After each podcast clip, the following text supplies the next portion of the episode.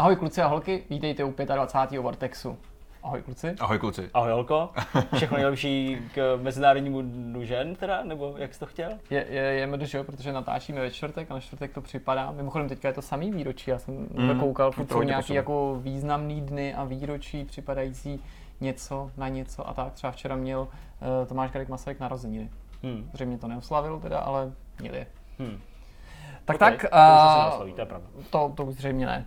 Uh, já nevím jak vy, ale já jsem měl poměrně nabitý týden, takže pro mě bylo obtížnější než eh, snad obvykle najít si čas na hry, ale přesto jsem měl jako spoustu dobrých důvodů si na hry ten čas najít a udělat si ho a pokusit se něco zahrát, třeba i jako na úkor spánku, protože jsem zkoušel demoverzi nový Jakuzy, to už jsem předesílal uh, minulý týden, mm-hmm. tak mhm. se těším, že se o ní pobavíme víc, protože se na tu hru fakt moc těším a ta, ta, ta zkušební verze tenhle mý jako očekávání podpořila.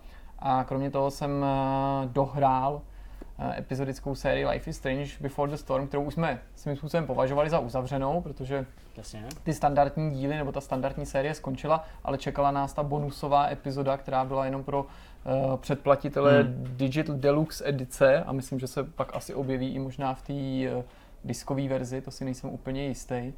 Ale na každý pád obsahem se velice odlišuje od zbytku té hry a v podstatě i té série, takže i na to se těším, až tady jako spolu budeme moc rozebrat. A, a co vy, jak Hele, jste trávili ten čas? Já k tomu přidám uh, určitě super čerstvý dojmy z české hry Chuchel od Amanity, který konečně vyšel, uh, konečně se o něm může mluvit, konečně se uh, může s lidem sdílet uh, to, jak se vám ta hra líbí. A říkám líbí, protože mi se v zásadě fakt líbí.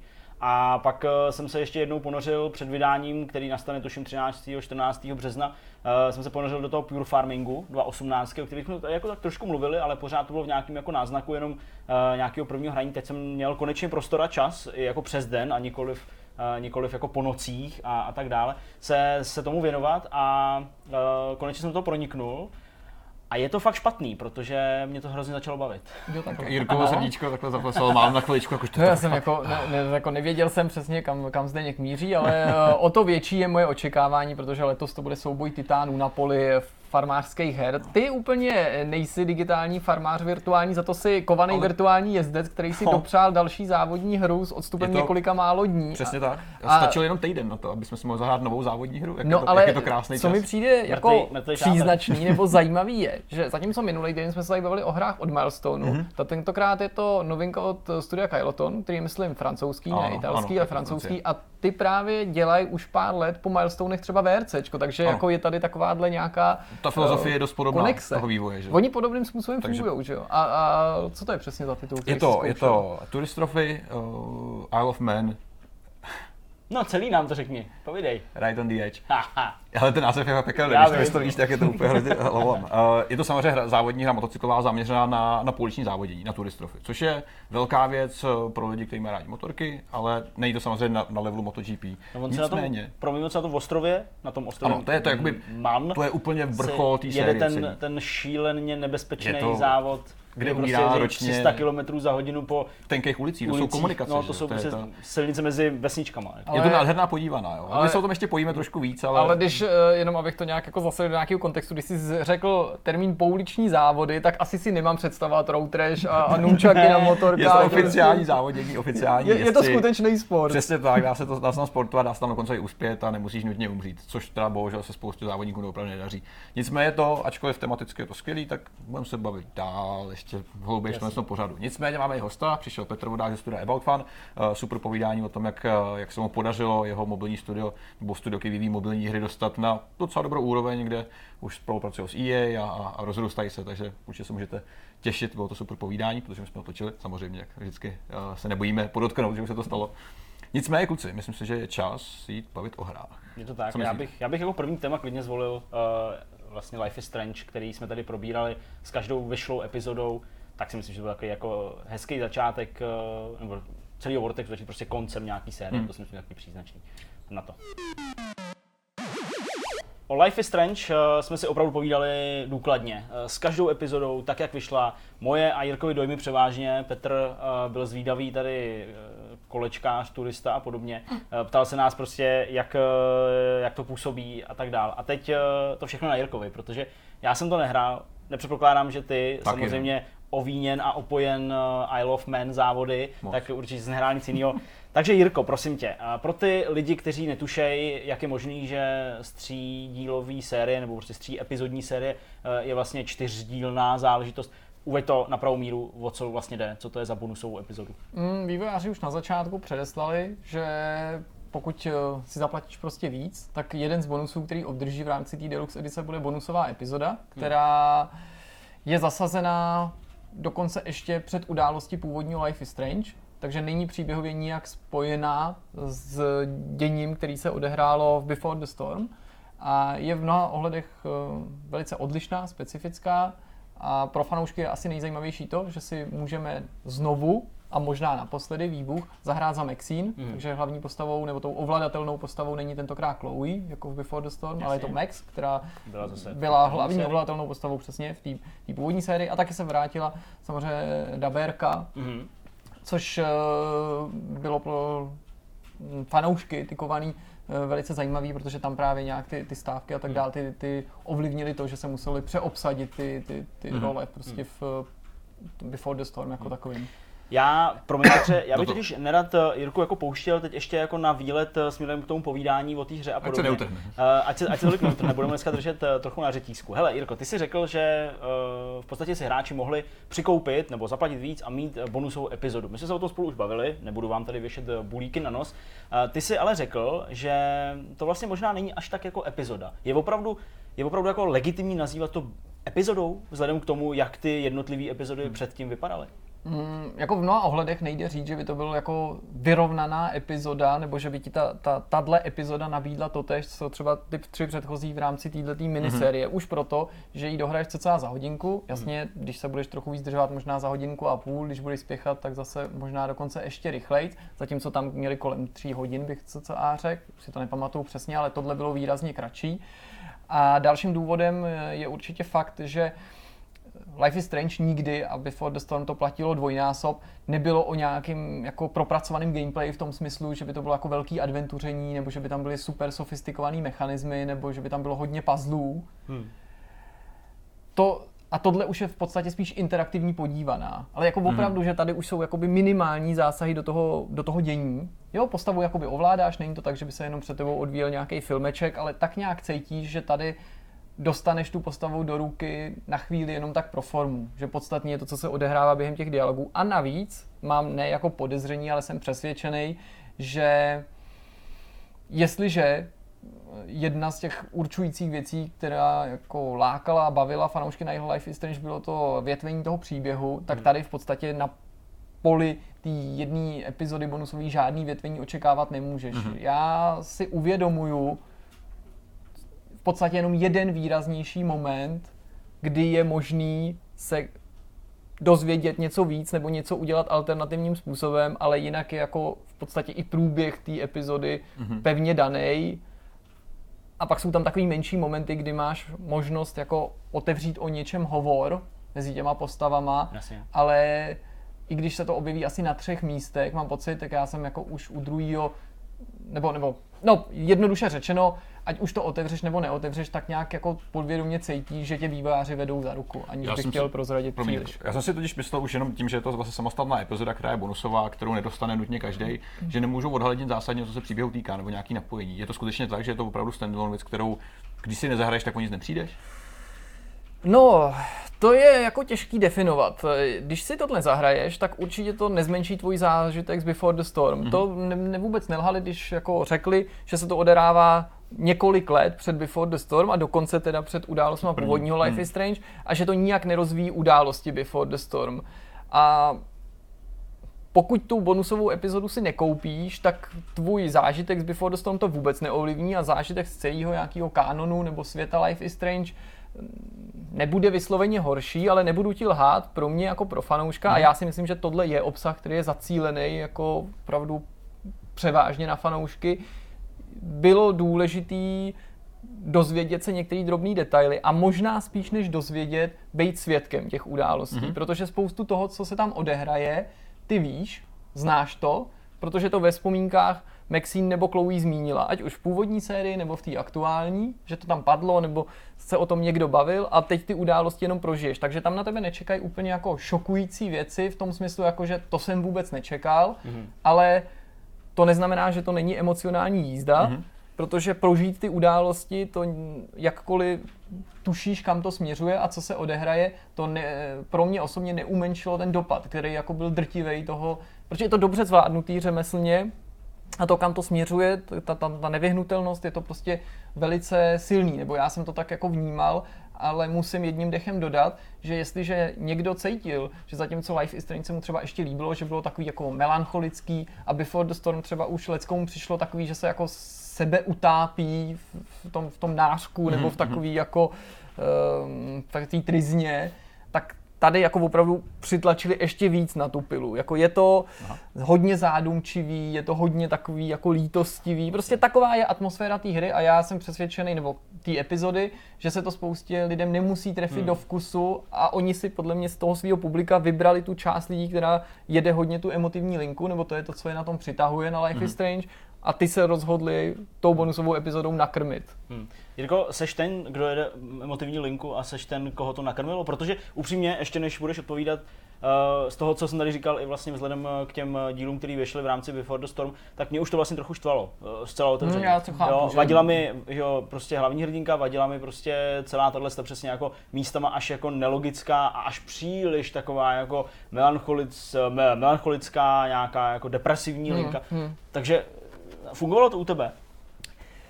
Musím říct, že to u mě překvapivě fungovalo. Okay. Uh, byly tam momenty, které mi přišly, že to hráče zbytečně do těch emocí tlačí, že se v tobě jako samozřejmě snaží ty vývojáři nějakou emoci vyvolat a snaží se u tebe vzbudit ten smutek a lítost a ne vždycky to funguje. Ale jak se to gradovalo, jak se to k tomu závěru blížilo, tak jsem tu atmosféru jako nasával čím dál víc a jako podlech tomu. Hmm. Eh, já myslím, že jako není spoilerem, když řekneme, že to, o čem jsme se domnívali, že to bude, to je. Ten podtitul Farewell skutečně e, předznamenává, že my v tomhletom, v téhle bonusové epizodě prožijeme vlastně jako poslední události, který předchází e, odjezdu Maxine z toho mm. městečka Arcadia Bay a ona se jako loučí, respektive má s tou Chloe rozloučit a ten příběh je o tom, že ona nedokáže svý nejlepší kamarádce říct, že odjíždí. A ne, že odjíždí třeba za půl roku, nebo že jí možná čeká stěhování, ale že to stěhování je jako okamžitý, že prostě mm-hmm. zítra jede. A mně to přišlo na jednu stranu trochu jako, že to, že, že to někdo může vnímat jako nějaký velký kalkul na city toho hráče, ale ve své podstatě to, se mi to zdá hodně pravdivý, protože já jsem jako nějaký takovýhle věci jako prožil, ne takhle super emotivní, ale myslím to tak, že jako... Jirku s modrýma vlasama. Ne, ne, ne, myslím prostě třeba jako, že spousta lidí už je třeba zažila stěhování a změnu, já nevím, školy. A já jsem takovýhle jakoby pocity občas měl, že jako jsem už věděl díl, že něco se takhle změní, třeba že budu měnit školu a jakkoliv to zní hloupě, tak já jsem jako nevěděl, jak to těm spolužákům jako říct, ne, že bych je tak jako strašně ranil, ale jako je to docela těžký říct prostě jako nejlepším přátelům, mm. jako sorry, už se třeba jako neuvidíme, nebo víš, jak to je, jo, budeme si psát, budeme si výdat, ale tak nějak všichni podvědomě tuší, že se ti něco v tom životě změní a o tomhle ten příběh je. A to mi přišlo jako přirozený mm. a líbilo se mi to. Ale možná bude někdo překvapený tím, že to není jako vrátit se do původního Life is Strange. Pokud to čekáš, mm-hmm. tak uh, to budeš zklamaný, protože oni samozřejmě, kulisy jsou stejný, postavy jsou stejný, stejně se jmenujou a vrací se i daberky. OK, a je tam i dokonce velká recyklace těch kulis, že s výjimkou vlastně jednoho prostoru, jedno, jedné místnosti, by se dalo říct, tak ty se pohybuješ eh, v domě té Chloe a hmm. jako prostě ten, tam jsme byli stokrát. A a spíš to slouží jako, aby si řekl, jo, jo, tohle, no, to jsem, tohle, jo, to jsem taky viděl a takový. Uh, ale ty postavy, já jsem je chvílema skoro nepoznával. A nevím, jestli je to chyba, nebo je to záměr, ale ono to opravdu dělí jako pět let od toho, od toho uh, jejího odjezdu. I když vlastně možná to není, ne, ono je to trošku ještě jinak, protože tam je zamotaná, pardon, to ještě trochu jsem řekl špatně, protože on tam ještě sublinka, že oni sami v, tom, v tomto momentu vzpomínají na události, které se staly před pěti lety. Jo, takže ono je to docela komplikovaný. Mm-hmm. Tady jim je, myslím, 13-14 v této bonusové epizodě, ale vzpomínají na něco, co se stalo před pěti lety, Aha. jako v jejich ještě ranějším dětství. Jako v osmi letech. Přesně, to, okolo toho se to právě nějak motá, ale jakkoliv teda se to zdá být pár let k, k tomu původnímu Life is Strange, kdy se zase Maxine vrátí z toho Seattle a, a, a studuje v, v Arcadia Bay, tak eh, nejen vzhledem jsou ty postavy jiný. Což je ale asi správně. Já Což myslím, je- což je asi- Vždycky Life is Strange bylo o tom jako potrhnutí toho teenagerského, jako, nebo aspoň částečně toho života, nějaký ty rebelie, nějakému tomu emotivní, mm. eh, emotivnímu prožívání těch eh, událostí, které prostě eh, tě v té pubertě ať chceš nebo nechceš, prostě čekají a musí se s nimi umět vyrovnat a podobně. Takže v tomhle ohledu zase si myslím, že je to celkem jako, jako legitimní. Asi. Jako, jako dává to smysl, je to spíš jenom taková věc, která mě jako napadla, že je to jako zvláštní, jak Jasně. moc se ty postavy vlastně proměnily. Jsou to ty, u té u Maxine je ta proměna ještě větší než u té Chloe. U tu, ta, ta Chloe totiž je, je, starší a působí tak jako dospělej, takže už tady si víc dokáže spojit s tou Chloe z Before the Storm a následně s tou Chloe, kterou známe z původní série. Jasně, no. Uh, u té Maxine mi ta proměna přijde mnohem větší a možná je větší právě protože neznáme Maxine v průběhu Before the Storm. Mhm, Jo, mhm. že prostě my, nezna, my tam nemáme ten jako Ten ten, prostředek, telecí- že jo, telecí prostě, prostě nějaký věk, jako no, mezi jasně, no. úplně jako early teenager Hmm. a takovým tím dospívajícím. Jo, ale um, možná je to jenom tím, že jsem o tom moc, moc přemýšlel, ale ještě promiň, to si jo, co se určitě. týká ještě těchto herních mechanismů, které byly třeba ukázaný v Before the Storm, uh, využívá ten datadisk nebo to DLCčko ještě něco z toho, nebo se to řadí úplně k něčemu Ne, jinému. ne- nejsou tam ty slovní bitky, třeba Mhm. kdyby si narážel na tohle. Mhm. Uh, je tam eh, hlavní hrdinou nebo ovladatelnou postavou je Max, která tam fotí, ale nefunguje to, nebo není to tak podstatný jako v původní sérii Mhm. a neovládá třeba ten čas, pokud by se jako tímhle směřoval. Není tam nic nadpřirozeného, je to velice civilní, Jasně. velice komorní a všechno to směřuje jako k dramatickému finále, který ovšem je opravdu velice dobře zvládnutý a je působivý. Je působivý, protože eh, ta silně stylizovaná grafika přesto jako dokáza, dokáže vytvořit, vykřesat v těch hráčích jako skutečný emi- emoce a jako prožíváš to, uvěříš tomu. Dobrá, já už vidím, že už jsi tady vzal eh, do ruky telefon, to znamená, že ještě přijde faktické okénko a, a chvilka. Eh, Předpokládám, že jsi ještě teda vypisoval nějaký, nějaký ještě body, eh, které tě teda zaujaly nebo nezaujaly. Zatím to teda vypadá tak, že tě to potěšilo celkem ta série, nebo ta, ta epizoda a že vlastně ti to jako přijde OK v rámci teda toho, co jsme V mohli podstatě jo, ale beru to tak, že to byl bonus, za který jsem už kdysi zaplatil. Zpětně, Nevím, jasně, no. jak bych to přesně hodnotil teďka, kdybych se podíval, kolik to stálo přesně ta edice navíc. Jasně. Tohle taky nebyl jediný bonus té digital, digitální deluxe edice. A eh, kdyby se to prodávalo, tak by člověk byl hodně jako přísnej na to, kolik by si za nějakou takovou věc eh, měl platit. To by to, to vnímání bylo jiný. Hmm. No a říkám, je ještě teda něco, co bys eh, dodal, Eh, nebo co bys nebo, eh, nebudu, vytknul třeba? nebudu to protahovat, jak já obvykle říkám, a pak to poruším, ale chci se vlastně dotknout jenom dvou věcí na úplný závěr. Že jak jsem, jak, jsem, jak jsem říkal, že jsou... jak jsem říkal, že jsou ty postavy takový jiný, trochu k nepoznání, což je daný tím věkem a to mi přijde správný, tak z druhé strany chvíle mě trochu rušilo, ale o tom bych normálně fakt a nepřáním chtěl mluvit s nějakou holkou, která by zaspomínala na svý jako na svý dětství a na svý mládí, že mně se zdálo, že chvílema na to, že jim má být 12-13, se baví jako hrozně dospělé. To je Ale jenom proto, jako- že prostě jsi starý a uh, když jsi ty byl mladý, No. tak uh, prostě ty holky opravdu to byly takový, ty, který měli ty, ty culíky a nosili bačkory a neměli žádný prsa. A pak prostě nevím, jestli, je, jako to je moje teorie, ale fakt jako, že prostě jedějí nějaký radioaktivní rybí prsty. A prostě všechny holky, třeba na střední škole jsem, jsem, jsem to vnímal, každý ročník, který přišel do prváku, já byl ve druháku a přišel do prváku starší tak dále, než vy. tak byl mnohem starší a vyspělejší ty holky než naše holky a kluci byli prostě dvoumetrový, zarostlí už prostě v těch 16 letech, měli plnou vousy, ty vole, prostě a my jsme furt chodili v těch, v těch prostě pantoflích. To je Dobrý den. Jo, a oni prostě chodili To jsou, to jsou ty prostě, děti těch 90. No. No. vyrůstají v té svobodě v tom no, dostatku. prostě žerou ty mekáče a všechno, že jsou větší. A Ne, ale fakt, se- fakt, je to, fakt je to věc, která by mě jako zajímala, nebo se, kterou jako, to právě není chyba, ale jako musím to konzultovat s nějakým děvčetem, asi se budu muset poradit s Kristýnou, která to se mnou tentokrát nehrála, protože mě až zarazilo, jakkoliv děvčata dospívají dřív, jak jako vážně si spolu povídají. Jo, pak jsou třeba chvíli takový jako bláznivý. a, Jo, tomu jsem se trochu jako zdráhal uvěřit. Ale z druhé strany, jedna věc, kterou na tom ještě navrh musím jako ocenit, když jste se ptali, jestli to má smysl jako hrát a co to těm fanouškům dá, tak já jsem říkal pár dílů zpátky, že Before the Storm mi pomohlo nejen poznat jako tu Rachel Amber a pochopit, v čem byl výjimečný vztah Chloe a té Rachel, zatímco z té původní série si pochával, že to je nějaká její kamarádka a pak zmizela, ale jako bylo obtížné se na tu postavu naladit.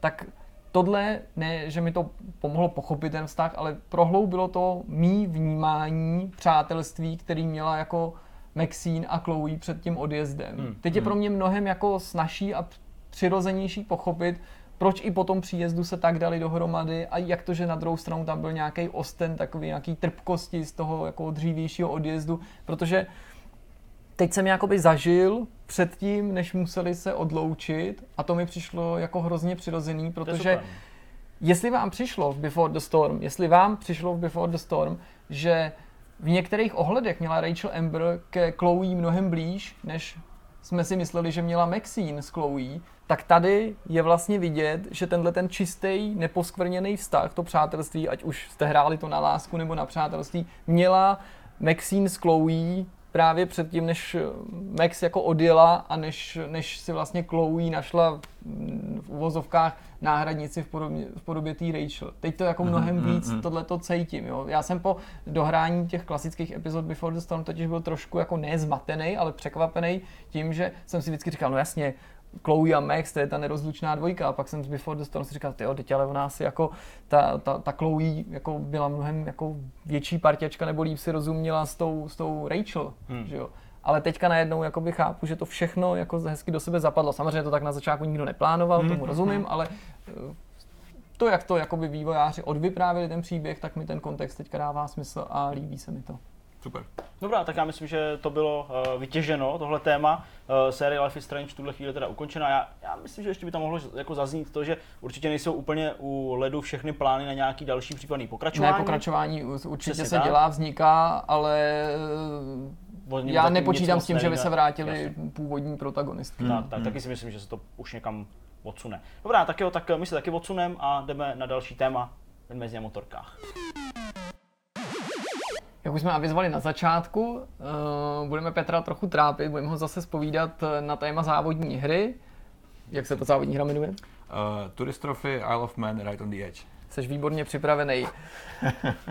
Já nechci chodit dlouho kolem horký kaše, chci se rovnou do toho ponořit a proto mě zajímá ve srovnání s produkcí Milestoneu, obecně i tou, kterou, o který jsme se bavili v minulém díle, je tohle teda lepší titul nebo titul z podobné kategorie i ve smyslu kvality, mm-hmm. Anebo jak si to stojí? dokážu jednoznačně říct, je to produkt stejné kvality, mm-hmm. akorát má samozřejmě svoje vlastní problémy, svoje jiné problémy. Kyloton se dá si přiřadit eh, k milestoneům jako prdel na hned, když to řeknu takhle, protože její filozofie je dost podobná, každý samozřejmě oplývá trošku jinýma recenzema, zatímco mm. uh, milestone se mají že, své MotoGP, MXGP a převážně oficiálně licencovaný motorkový, motocyklový závody, tak eh, na druhou stranu Kávo řeší že VRC a teďka teprve i, i, i, i turistrofy. Což je, jak už jsem říkal, série oficiální licence postavená na, na, na téhle Trofám se říct jako věhlasný, věhlasný závodní série, která samozřejmě spoustu hráčů uh, úplně minula, dokonce i spoustu motocyklových fanoušků minula, protože je to trošku zase něco specifičtějšího, než na, na co je člověk běžně zvyklý. A můžeš to hmm. jenom v rychlosti teda přiblížit, jak se to odlišuje od těch ostatních jako závodních sérií, které jsou teda mnohem známější? Přesně tak, zatímco MotoGP je věhlasný k těm svým okruhovým závodům, reálným okruhovým závodům a dost specifický, uh, specifickému zápolení, tak tady to je taková obdoba rally v závodních hrách, aspoň pro mě. Je to prostě mm. nebezpečnější, rychlejší, uh, adrenalinovější závodění, uh, než nabídne třeba MotoGP. Právě skrz to, že se závodí na otevřených ulicích, samozřejmě, které jsou ohraničený a uh, jsou do nějakého okruhu, ale jsou to běžné ulice, které jsou v podstatě jenom zabarikádované a kde mm. se prostě nějaký čas během toho roku, během toho roku závodí. S tím, že ten šampionát má ráně třeba 9 kol a výsledek, ten největší závod je právě na tom Isle of Man, což je, což je, což je ostrůvek, který je vždycky obehnaný, kde se závodí prostě třeba týden v kuse, měří se časy, závodí se uh, jednak v takových jakoby hloučcích motorech, není to hmm. jen typický start, kde se na, na jedno roštu prostě postaví 20 závodníků a většinou vyráží jeden po druhém vždycky v nějakém takovém časovém hmm. rozmezí, hmm. kde hraje teda roli hlavně ten čas, protože to je to, co se počítá. A kde se závodí v tak jako podivném tempu, že to normální člověk ani nemůže v realitě jakkoliv střebat, protože to je něco, co se nedá napodobit nijak. Jo. Je to opravdu pro mě je to prostě obdoba rally v motocyklech, protože je to prostě nebezpečný. Každý rok tam zemře spousta lidí, když se třeba zeptají pozůstalých, hele, mm, co si myslíte, když se si mohl hlavu, když umřel.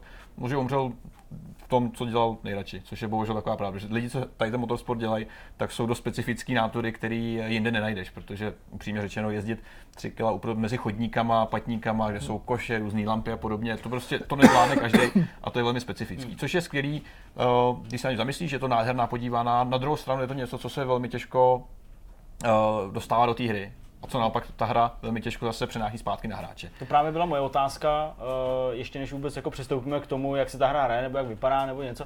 Tak právě tohle, já jsem viděl na tohle eh, téma několik dokumentů, nebo několik filmů, jeden z nich byl prostě dokument o jednom právě z těch jezdců, který si tam jakoby eh, zabil.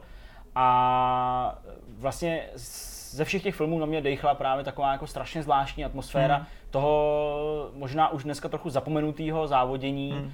v tom smyslu, že ty lidi prostě fakt do toho jdou a jsou to ty hazardéři s tím životem a ty, kteří na to koukají, tak to vlastně jako přebírají částečně tu, ten adrenalin za ty lidi, protože prostě každou chvíli se tam může něco stát hmm. a něco fakt ne moc pěkného.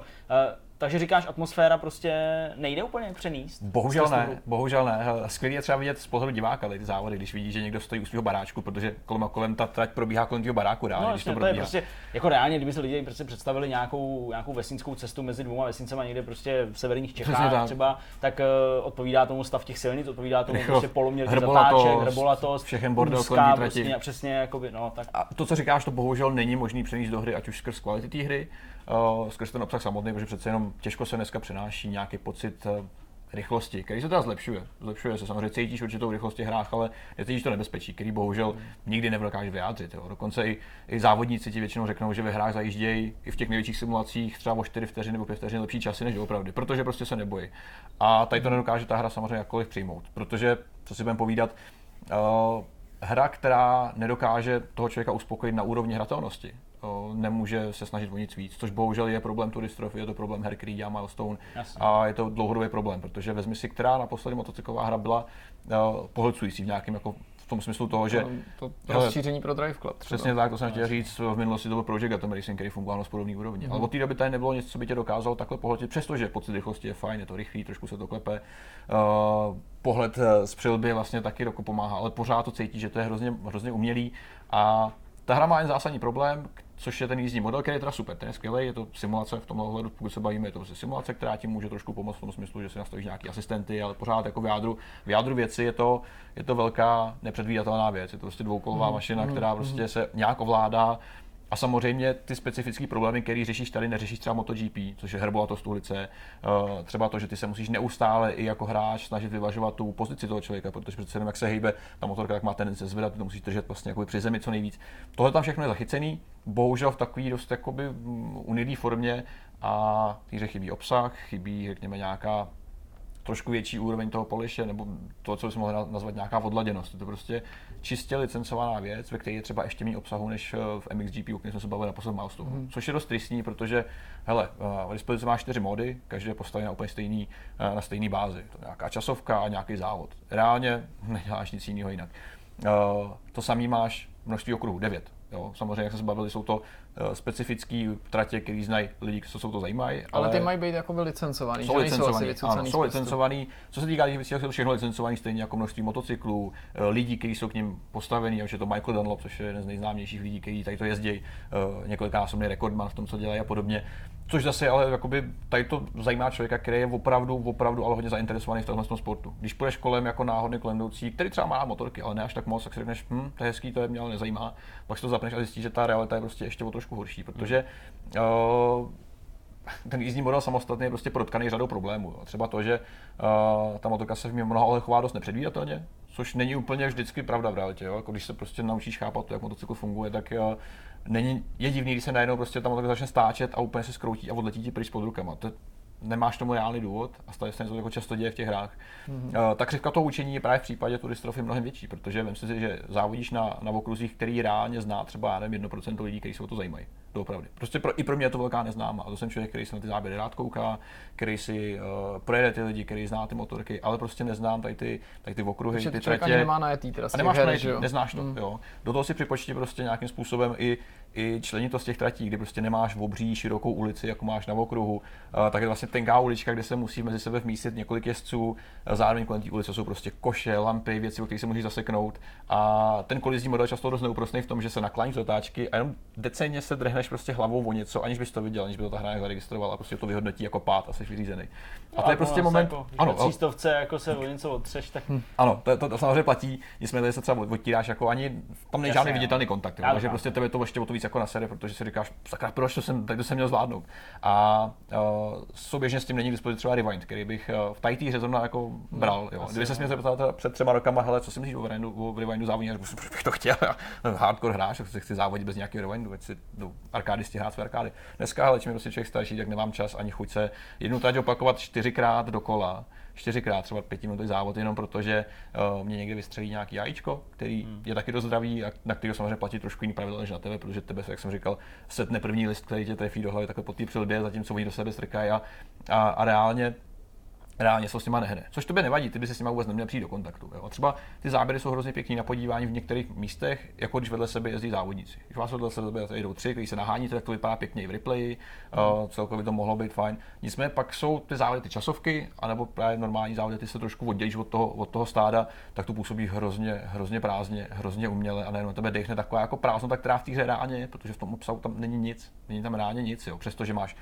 časovku, nějakou kampaň, která jsou jakoby zase řada závodů, skrz takový kalendář, který je snad jako nejméně přehledný závodní kalendář ve hrách, který jsem viděl. Je to prostě řada výdajů za tu motorku, máš závod, máš to nějakou, začínáš s Kawasaki ZX6 R, protože je levná, no, jako chudá ludra, že máš prostě pár tisíc liber a potřebuješ prostě začít závodit a nemáš ty dollars, teda libros, abych to upřesnil.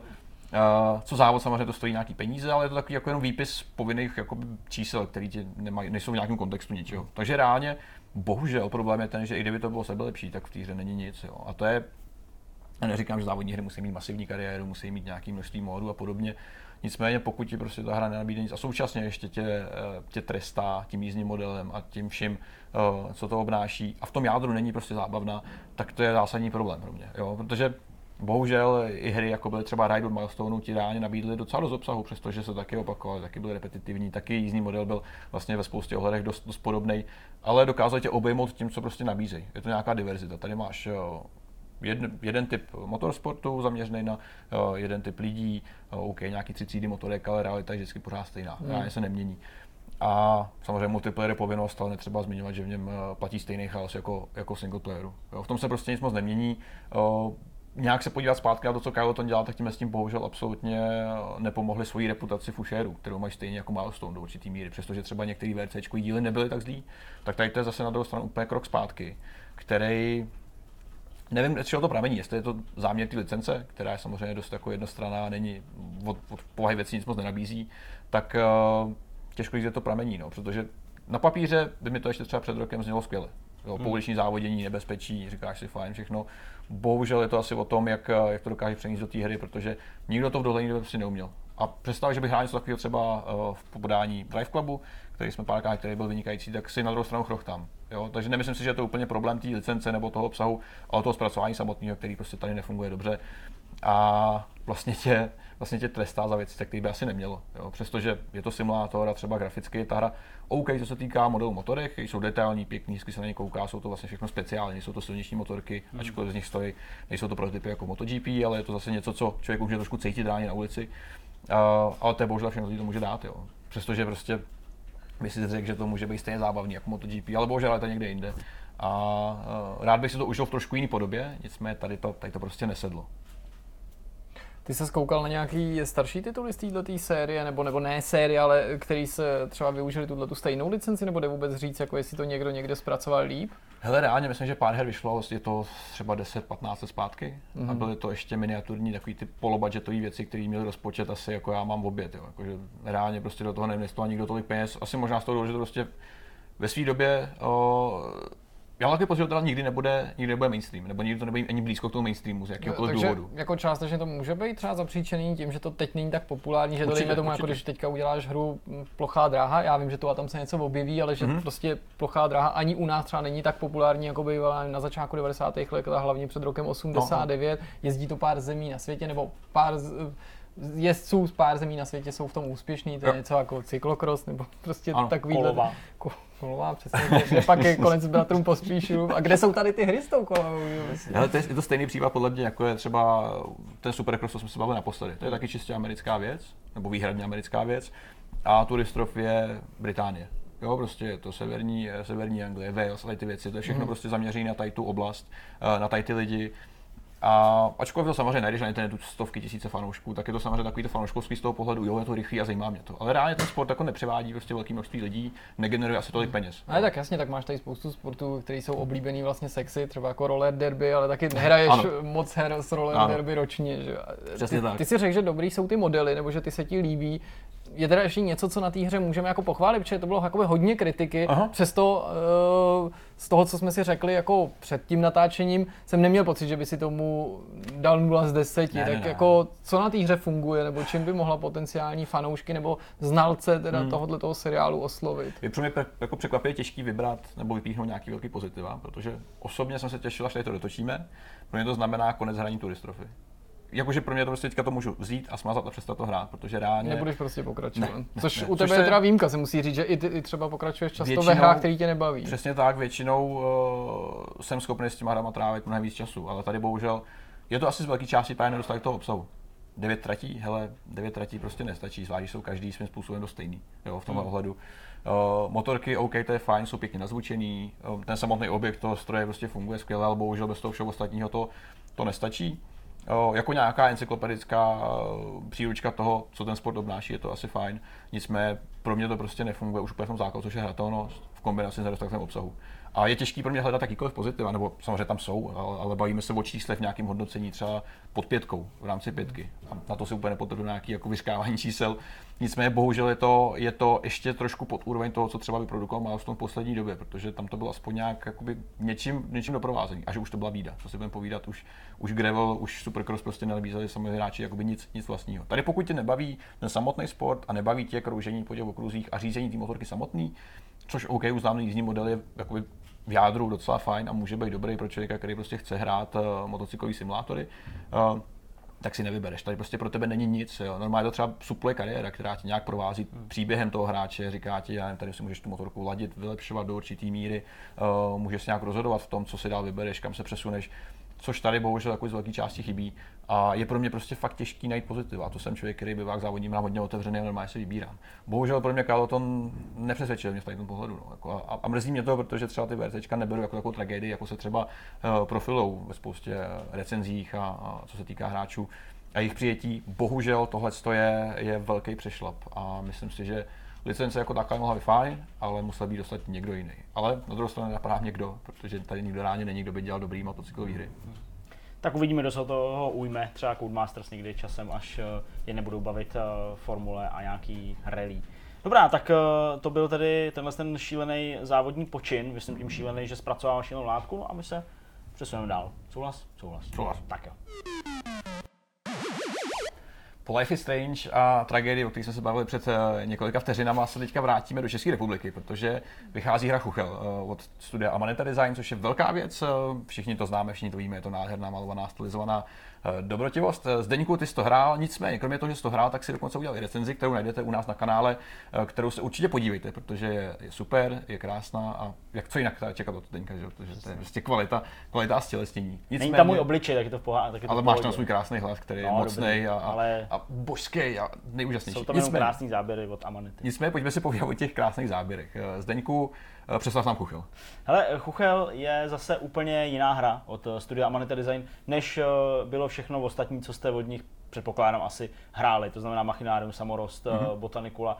Tohle je jiná hra v tom ohledu, že je to mm, taková o dost tradičnější point and click adventura, dalo by se říct, a spíš taková puzzloidní. Není to mm-hmm. taková ta výpravná, kde prostě jako procházíte nějaký, nějaký jakoby místo. Samozřejmě v tomhle ohledu Machinarium je zdaleka nejtradičnější adventurou a vlastně mm. nejvíc hrou, kterou kdy Amanita udělala, bych řekl. Mm. Jo, myslím tím hrou v tom, v tom jakoby nějakým eh, škatulkovým pojetí, což ale na druhou stranu by zase byla chyba a možná i škoda uh, se snažit tyhle ty hry od Amanity do nějaký škatulky jako soukat. Takže Chuchel je uh, takovou sérií jako zábavných zábavných nějakých jako scének, který se vlastně odehrávají na nějaké vaše kliknutí, na uh, nějaké vaše snadné vyřešení nějakého jako úkolu.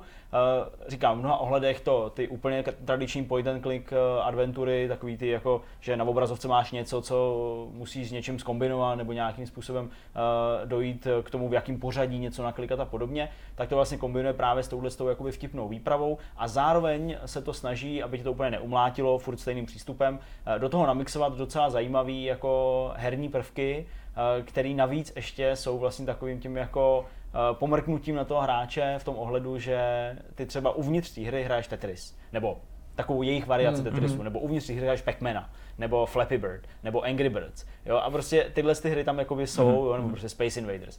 A jsou a jsou v takovým jako amanitím podání, takže takový jako vtipný, navíc mají takový jako, jako twist, abych úplně nemlátil prázdnou slámu, tak eh, třeba u těch Space Invaders, tedy naprosto klasická tradiční záležitost, kdy v tom originálním pojetí máš raketku, která střílí něco nahoru a tím prostě mizí že, všichni ty tví nepřátelé, tak tady uh, skáčeš, uh, chuchely na pérech, doslova, skáče mm. prostě, ale aby mohl rozbít uh, nějakou řadu těch uh, neustále se po obrazovce pohybujících nepřátel, tak musí mít tu barvu, kterou oni jakoby kapou ze sebe. Aha. Jo? Takže ty se obarvíš a pak můžeš ty kon, jakoby konkrétní mm, barevný mm. prostě nepřátele uh, z té obrazovky vymlátit ven. No a složitý a těžší je to v tom, že nepadají jenom kapičky spodní řady, ale samozřejmě i kapičky řady nad tím, ke kterým jakoby ještě nemůžeš, dokud nemáš tu spodní řadu vymlácenou. Takže vlastně musíš tak trošku jakoby kličkovat mezi těma barevnými kapkama, mm. aby jako směl furt tu správnou barvu a furt mohl uh, ty konkrétní nepřátelé vybít. Tak to je takový hezký. Mluvil, že jsou tam puzzle, ale tohle je hodně jakoby arkádová hratelnost, tak hmm. jak výrazně jsou tam tyhle ty hříčky zastoupený, nebo jak často je potkávám, protože eh, zase někdo, kdo je zvyklý třeba na takovýto pozvolný relaxační tempo, hmm. by, kdyby to tam bylo hodně, nevím, mohl no, být zaskočený tím, že tam ho čeká něco jiného než v těch předchozích typech. Hele, uh, předně žádná z těchto z těch jakoby her ve hře není složitá. Je, mm-hmm. je, je, je to vždycky hrozně jako jednoduchá varianta té hry, takže i Pac-Man třeba je prostě fakt jako jednoduchý a když si vlastně uvědomíš, že jako uh, můžeš sbírat uh, jakoby v uvozovkách velký srdíčka, tak to jsou nějaké lahvičky, které jakoby otočí samozřejmě ty, ty duchy, které tě honí v mm-hmm. potravu že jo, a tak dále. Tak když si vlastně uvědomíš, že jakoby můžeš jet a vlastně si to naplánovat tak, že vždycky jakoby schramstneš tohle, tak vlastně po tobě už nikdo nejde a jenom vybiješ jako celý to, to celý to, uh, celý to bludiště. No, nemá takže to výzva, má tě to spíš pobavit? Přesně tak, takže je to opravdu, abych úplně neutíkal, je to jenom taková jako zábavná vložka mm-hmm. uh, a vlastně na těch 30 eh, obrazovkách, na kterých se ta hra jakoby odehrává, 30 eh, nějakých eh, malých lokací, tak je to třeba jedna pětina, je to na šesti z nich možná, hmm. jo, hmm. cca, jako rozhodně to netvoří většinu. Jo, chápu. Ty si to taky nazval, že to je jako soubor gagů no. a teď jsi mluvil o těch obrazovkách, tak se chci zeptat, jestli to má nějaký ucelený příběh, tak jak jsme zvyklí, a nad to, jestli je to teda víc na koukání a vnímání nějakého vyprávění, anebo víc o tom hraní. Hmm. Není to víc o hraní, určitě to není jako hra v tom standardním pojetí, takže všichni, kdo jako si to chtějí koupit a očekávají prostě jako adventuru nebo prostě logickou nějakou point and click hmm. záležitost s nějakýma, teď už jak jsem říkal, prvkama nějakého arkádového hraní, tak uh, asi nebudou spokojení, pokud to chtějí. Ale pokud chcete hru od Amanity, tak spokojení budete, protože hmm. uh, je to zejména jako vizuální věm, nebo hodně i zvukový věm a spíš prostě sleduješ jako věci, které se dějou. Jo? Na spoustě míst opravdu to je jenom o tom, že jako na něco klikneš a pak jako třeba 15-20 vteřin sleduješ nějakou animaci, jo, doprovázenou mm. kakofonickýma někdy až jako uh, s měsícema zvuků a takovou nějakou jako vtipnou prostě animaci, která vlastně do velké míry bych řekl jako dost podtrhuje takový to, takový to jako český zlato v tomhle ohledu, protože přece jenom jsme celosvětově uh, historicky vnímaný jako, ne jako velmoc animátorská, ale prostě místo, ale kde jo, se rodí poměrně zajímavý. V částech eh, asi historie jo, platilo vysloveně pro tu klasickou animaci nebo loutkovou animaci. Souhlasím, jo. Takže vlastně je to, je to vlastně takový fajn. A je to, je to zároveň, já bych to i chápal, jako takovou jako prostě poctu nejenom té amanitě, to, že jsou schopní to prostě krásně udělat a prostě uh, Jára Plachý, že jo, a ten jeho styl a všechno. Je to, je to vlastně takový jako fakt pokoukání, mm-hmm. jo? Eh, spojený s občasným nějakým jako pazlíkem, občas nějakým hraním, který tě vlastně vyvolá na tváři jako úsměv a řekni si, jo, to je vlastně takový jako hezký, že to je vlastně jako maj, Mhm. jo, je to jako fajn, Angry Birds, jo, prostě jak tam střílíš toho tvýho chrchla, protože on máš chuchla a chrchla, to je vlastně ne, to je kekel, ten tvůj, ten tvůj parťák. No a to se na příběh, příběh to samozřejmě má, eh, je velmi prostý a jednoduchý, jak už tady několikrát padlo možná eh, v rámci našich Vortexů, případně na tom našem kanále, tak eh, Chuchel, to je ten chuchvalec těch chlupů a hlavní hrdina, tak eh, miluje třešně, chce třešně a neustále pase po jedný z nich, kterou mu právě ten chrchel, to je ten zlej, bere. No a jak to skončí, Klasika. to samozřejmě nemůžu říkat, protože, protože ta hra je tak cca na dvě hodiny, Mhm. jo, eh, dvě a půl podle toho, jak prostě ti to někde jde nebo nejde. Dvakrát lepší než bonusová epizoda Fairware pro Life Pokud to chceš porovnávat takhle, uh, tak určitě jo. A vlastně uh, by asi byla škoda, si myslím, nějakých posledních třeba 5-6 uh, 5-6 uh, těch obrazovek vůbec jako načínat, co se na nich děje. Jo. Mhm, mhm. Zdeňku, jak třeba působí na tebe Chuchel jako na člověka, který už dohrál desítky, ne listovky her, jako člověk, co se prostě zajímá o Ačkové věci a hraje akční věci, strategie, závody, všechno možné. Jsi schopný si to taky jako užít, jako, jako třeba člověk, který, jako je, řekněme, casual hráč. Hele, jako jo, určitě. Já si myslím, že prostě je to jako tak jiný a vlastně tak jako neinvazivně krátký do toho tvýho života to nevstoupí nějak jako, já nevím, na spoustu večerů, mm-hmm. aby tě to muselo začít nějak jako štvát nebo něco. Je to prostě tak jiný, že si to jako člověk užije. Mm-hmm. Ale já si myslím, že tam hodně dělá to, že vlastně už do toho vstupuje s tím, že to je Očekává, něco že- trochu jiného. Mm, mm, jo? Že už opravdu Amanita před sebou prostě jako do Má určitý míry rokopis a tak, že tak to- tlačí Mm, něco mm. před sebou už, co jakoby ty lidi znají a vlastně očekávají. Já jsem třeba uh, zabředl tuším do nějaký jako recenze té hry uh, na nějaký zahraniční serveru. Mě, mě, mě právě strašně zajímalo, co o tom jako říkají uh, v zahraničí, nejenom to, že to neumí vyslovit, nebo že mají od Amanity dovoleno tomu říkat čůčel, jo, v, v anglicky mluvících zemích nebo prostě v zahraničí. Tak mě strašně zajímalo a tam uh, právě padlo něco takového, že jako recenzent, uh, který to recenzoval, a fakt si nespomenu, jestli to byl nějaký nevím, VG nebo nějaký takovýhle jako Ale web, anglofonní web. ale byl to anglofonní web, tak jako v tom úvodu napsal, do dnešního dne jsem nevěděl,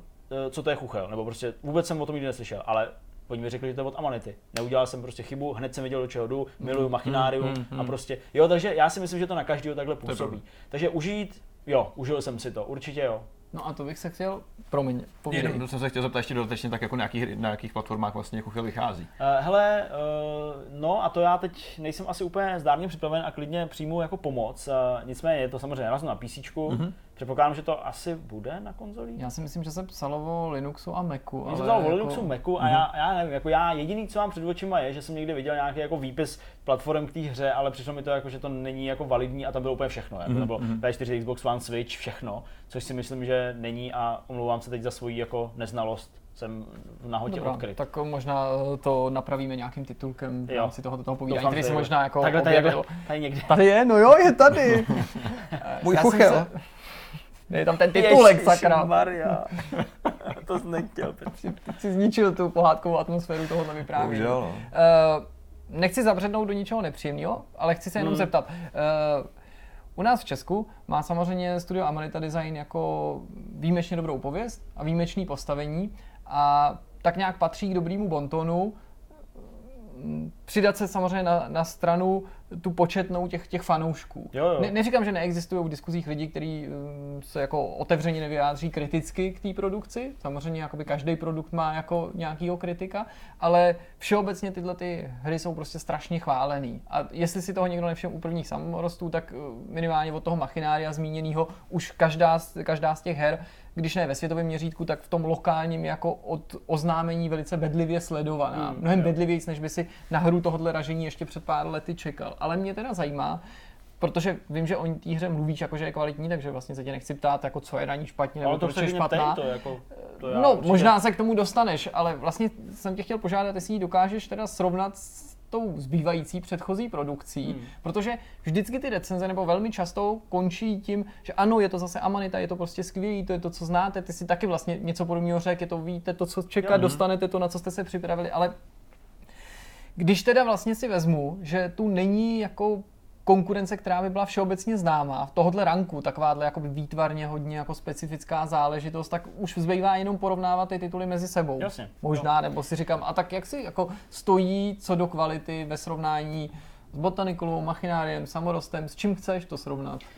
v první řadě si myslím, že je fakt jako nejšílenější, jo? Mm-hmm. že Mhm. opravdu, jo, což ji samo o sobě vlastně vymezuje i v rámci těch her, který kdy od Amanity vyšly. A je nejméně výpravná, aspoň tak to na mě působilo. I když to má nějaký příběh, tak je velmi prostý, je vlastně velmi čitelný, což je pro Amanitu bych řekl taky celkem taková jako novinka. Oni jsou hodně abstraktní, zejména v Samorostovi.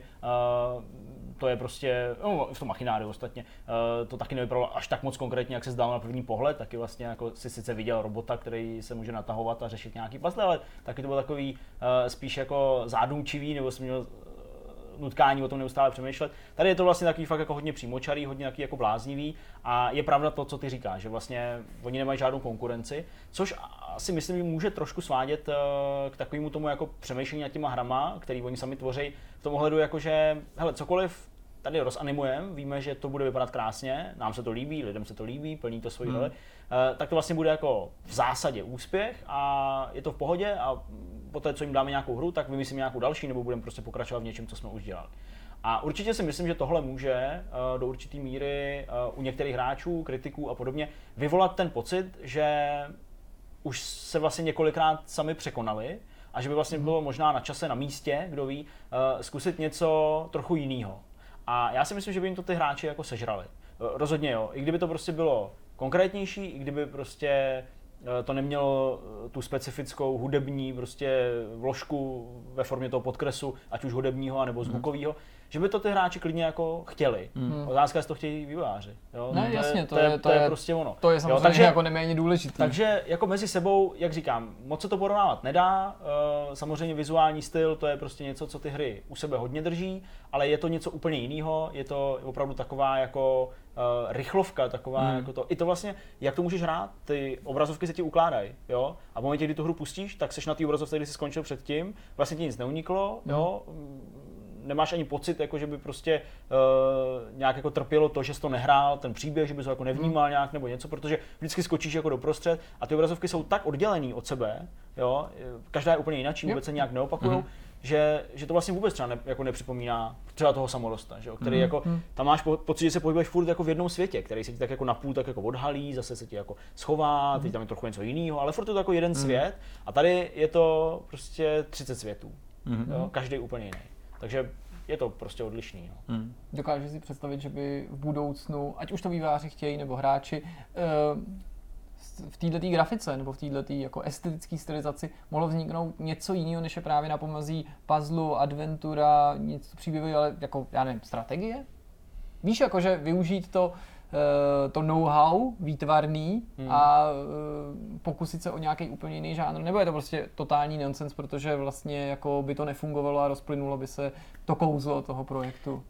Já vlastně na to asi nevím úplně odpovědět. Já si myslím, že jako uh, oni by u jiného než uh, takovýhle žánru, to znamená nějakého side-scrolleru nebo prostě nějaký takovýhle jako adventury nebo prostě něco, já si myslím, že by to nebyli schopní prodat. Nevím si třeba představit, jak mě jako napadá real-timeová strategie, která by třeba jako dobře nebyla válečná, že jo? Hmm. protože prostě oni jako nejsou žádní válečníci, ale prostě by byla já nevím, o Svět správ- brouků nebo tak, přesně, příroda, teď jsem říct o No. zprávě nějakého jako uh, Mraveniště. mraveniště, přesně tak. Ensim, že jo, nebo Cement, nebo jak se Přesně, jmenovalo. přesně tak.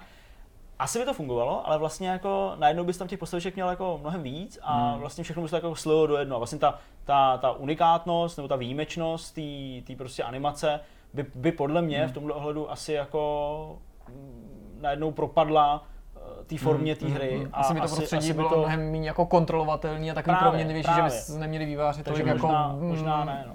Přesně jakoby v rukou to, co ty vidíš. Že? Ale říkám, rozhodně je jakoby otázkou a rozhodně je určitě tématem k zamýšlení, jestli jako jim tohle bude stačit na pořád. Já chápu, že oni se věnují nejenom hrám, že Hmm. prostě uh, mají samozřejmě v portfoliu celou řadu jako jiných věcí a různé nějaké televizní věci, tuším, a, tak a prostě eh, filmy tam obecně. třeba, že jo, spolupráce byla minimálně, co se týče jednotlivců na tom Cookie Na, například. Přesně tak, Cookie, takže televizní nebo filmová produkce. Eh, Čili jakoby pro ně to není úplně jako to jediné, co by dělali, to znamená, že jako asi možná o tom i trochu jinak přemýšlejí, než ryze herní týmy. Ale je to prostě otázka, no, jestli jim to jako do budoucna tohle fakt stačí a jestli opravdu lidi budou vždycky uh, utáhnutelný prostě na dalším samorostovi, na další botaniku, na další machináriu. Hmm, hmm. Těžko vlastně říct. Mně se to tady hrozně líbí, musím říct, když máš vlastně studio, který má svůj rukopis jasně definovaný a může se na něm stavit, vlastně si může dělat svým způsobem, co chce skoro. A že, tu, že že to to poznáš vždycky bude fungovat, tu, prostě tu to hru cítíš i to. podle Ale toho, to aniž by prostě- ti někdo řekl, že to třeba od toho studia, to co víc si přát. To je jako když jako poznáš to kapelu podle zvuku, že jo? To je úžasný, to je prostě tady to je jako věc, kterou si myslím, že se snaží jako spousta studií docílit a nezvládnou to. Hmm. A snaží se to docílit tou cestou nějaký, já nevím, hrubý síly, prostě velikosti projektu, ambicioznosti. Jo, souhlas. Tak to prostě funguje krásně a to, co si Zdeňku jako pověděl, tak víceméně uh, potvrzuje ty dojmy, přestože já nejsem absolutně hráč, který by si podobné věci tahle užíval, že bych si prostě jenom užíval nějaký audiovizuální věm, to prostě pro mě to jakoby absolutně není. Hmm. Ale tady to obdivuju. Já musím jenom ještě dodat, eh, to bych jako nechtěl, aby to úplně jako nezůstalo nevyřčeno, eh, to, že k té hře mám výhradu, Mhm. mm. jednu zejména, a to je prostě to, že mě přišlo na některých místech, že už je to příliš, že už je to jako až moc šílený. Aha. A ne snad ta animace, to jako člověk zkousne, ale ty zvuky mě prostě někdy fakt už tam jako iritovaly, jak je to vlastně taky jako hlučný, takový jako, Mhm. mm-hmm.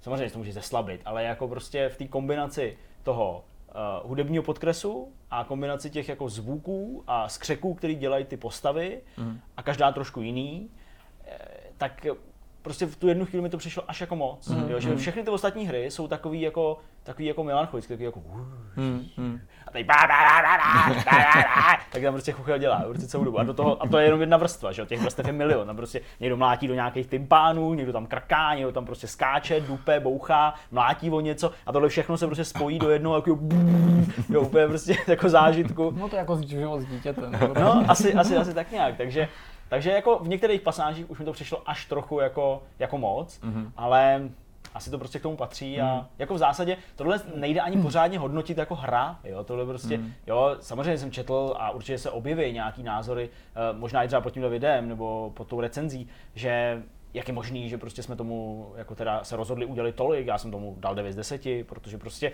to je jako vlastní žánr, to prostě nejde vůbec Hmm. jako, jo, to, když to postavíš k jakýkoliv jiný hře, tak řekneš, no tahle hra nemá vůbec žádnou hratelnost, to je prostě nějaká klikačka, za kterou jsem zaplatil No, tady přesně. 10, 10 dolarů. Ale to je to, že to o tom není. Mm, jo? mm. Stejně jako prostě bys, eh, já nevím, nemohl srovnat, eh, teď je to takový jako přiléhavý téma, dokument od Třeštíkový s vypolišovaným, vycizelovaným, myslím, technicky filmem od Marvelu třeba. Mm, mm. Jo? Taky bys prostě mohl říct, Ježíš Maria, teď to má úplně hroznou tu grafiku. Jo? Ježíš, to je prostě úplně přepálený nějaký Mm. záběry, jo? se tam klepe kamera. Jo? A v tom ne, že jo? A přitom to jsou úplně odlišné věci a vlastně nahlíží na to úplně odlišně. Mm, Takže mm. to je asi si myslím ten jako klíč eh, k tomu, jak z toho jako, ne snad vybruslit, to bych jako nechtěl, ale jak prostě jako se na to podívat asi. Takže Mm, mm. pokud vás to prostě baví, nebo pokud vás baví jakákoliv Amanity, tak se vám tohle bude líbit. Mm, mm. Já bych chtěl závěrem říct, že se mi líbilo, že možná je to i díky úspěchu Kingdom Come, a ne, že by si to Amanita nezasloužila nebo to nedokázala sama, ale že eh, v krátkém čase po sobě eh, je to další titul, který si vybojoval právě místo v mainstreamových médiích a je bylo na tom hezky Přesně. vidět, jak se ty tituly vzájemně v tomto smyslu Hmm, podpořily a tím, že docela nedávno se tady byl jiný velký český titul, jiná velká česká hra, který si mainstreamový média všimli, tak o to snaží možná, ale to je dobře, ne, že by to měl usnadnění, ale o to přirozeně se možná teďka některý velký třeba média zajímali o, o chuchla, což je super a Cash by v brzké době na to zase navázal Určitě. nějaký další kousek. Vy se podívejte ještě na recenzi, ještě jenom připomínáme, je skvělá. A my se teďka nevzdálíme tak daleko, zůstaneme v České republice a půjdeme na rozhovor s Petrem Vodákem o studiu About Fun. Jak jsme byla na začátku, naším dnešním hostem je Petr Vodák ze studia About Fun. Petře, díky, že jsi dorazil, že jsi z nás udělal Já čas. děkuji za pozvání. My tě musíme nějak představit, což je docela těžký, protože About Fun už funguje nějakou dobu a lidi vás teďka znají asi hlavně díky uh, Warframes, což je mobilní věc, která vyšla pod EA. Uh, vy jste nicméně vydávali celou řadu jiných her, tady to není váš první titul. A tak. teďka je na čase, aby jsme si trošku představili to studio. Tak Petře, co děláte, jak dlouho fungujete a vlastně jak to celý začalo, což je to nejzajímavější, protože začátky studií bývají takový dost perný a, a peprný. Začátek studia je hrozná nuda, ale, Fakt? ale zkusím ho Zkusím ho zkrátit. Uh, tak my jsme ho založili v roce 2012, ale předtím jsme vyvíjeli první hru, nebo já jsem se rozhodl, že chci prostě dělat hry, protože jsem vždycky byl hráč. A hrozně, hrozně mě ta představa jako bavila. A my jsme dělali předtím web development, založili jsme si firmu, dělali jsme uh, design a kompletně celé webové stránky. No ale prostě uh, nás to jaksi naplňovalo práce pro klienty, výběrový řízení, který byl neustále podplacený A tak jsme se jednoho dne rozhodli, teda já jsem se rozhodl, že večer, po večer začnu, že si najdu nějaký engine, že se něm naučím programovat. Protože ty si eh, někde říkal, že jsi neměl vůbec žádnou zkušenost právě s vývojem, že jsi, nezna, že jsi chtěl dělat já hry, jsem ale... jako ajťák, jo. Já, Hmm. jsem, já jsem vystudoval a učil jsem na, výpo, na střední škole výpočetní techniky, soukromá střední škola na Proseku a uh, tam jsem, tam jsem uh, vlastně se jako, i předtím jsem, já jsem se narodil vlastně, když jsem ročník 1983, takže jsem fakt starý. A uh, vlastně eh, ve dvou, ve dvou letech můj táta při, přitáhl ZX Spectrum a od té doby já jsem se už prostě jako nehnul jo, od počítačů, takže to bylo, to bylo tohle, pak, pak následoval uh, Atari Commodore, klasika prostě první XT, ale zpátky k tomu, k tomu studiu.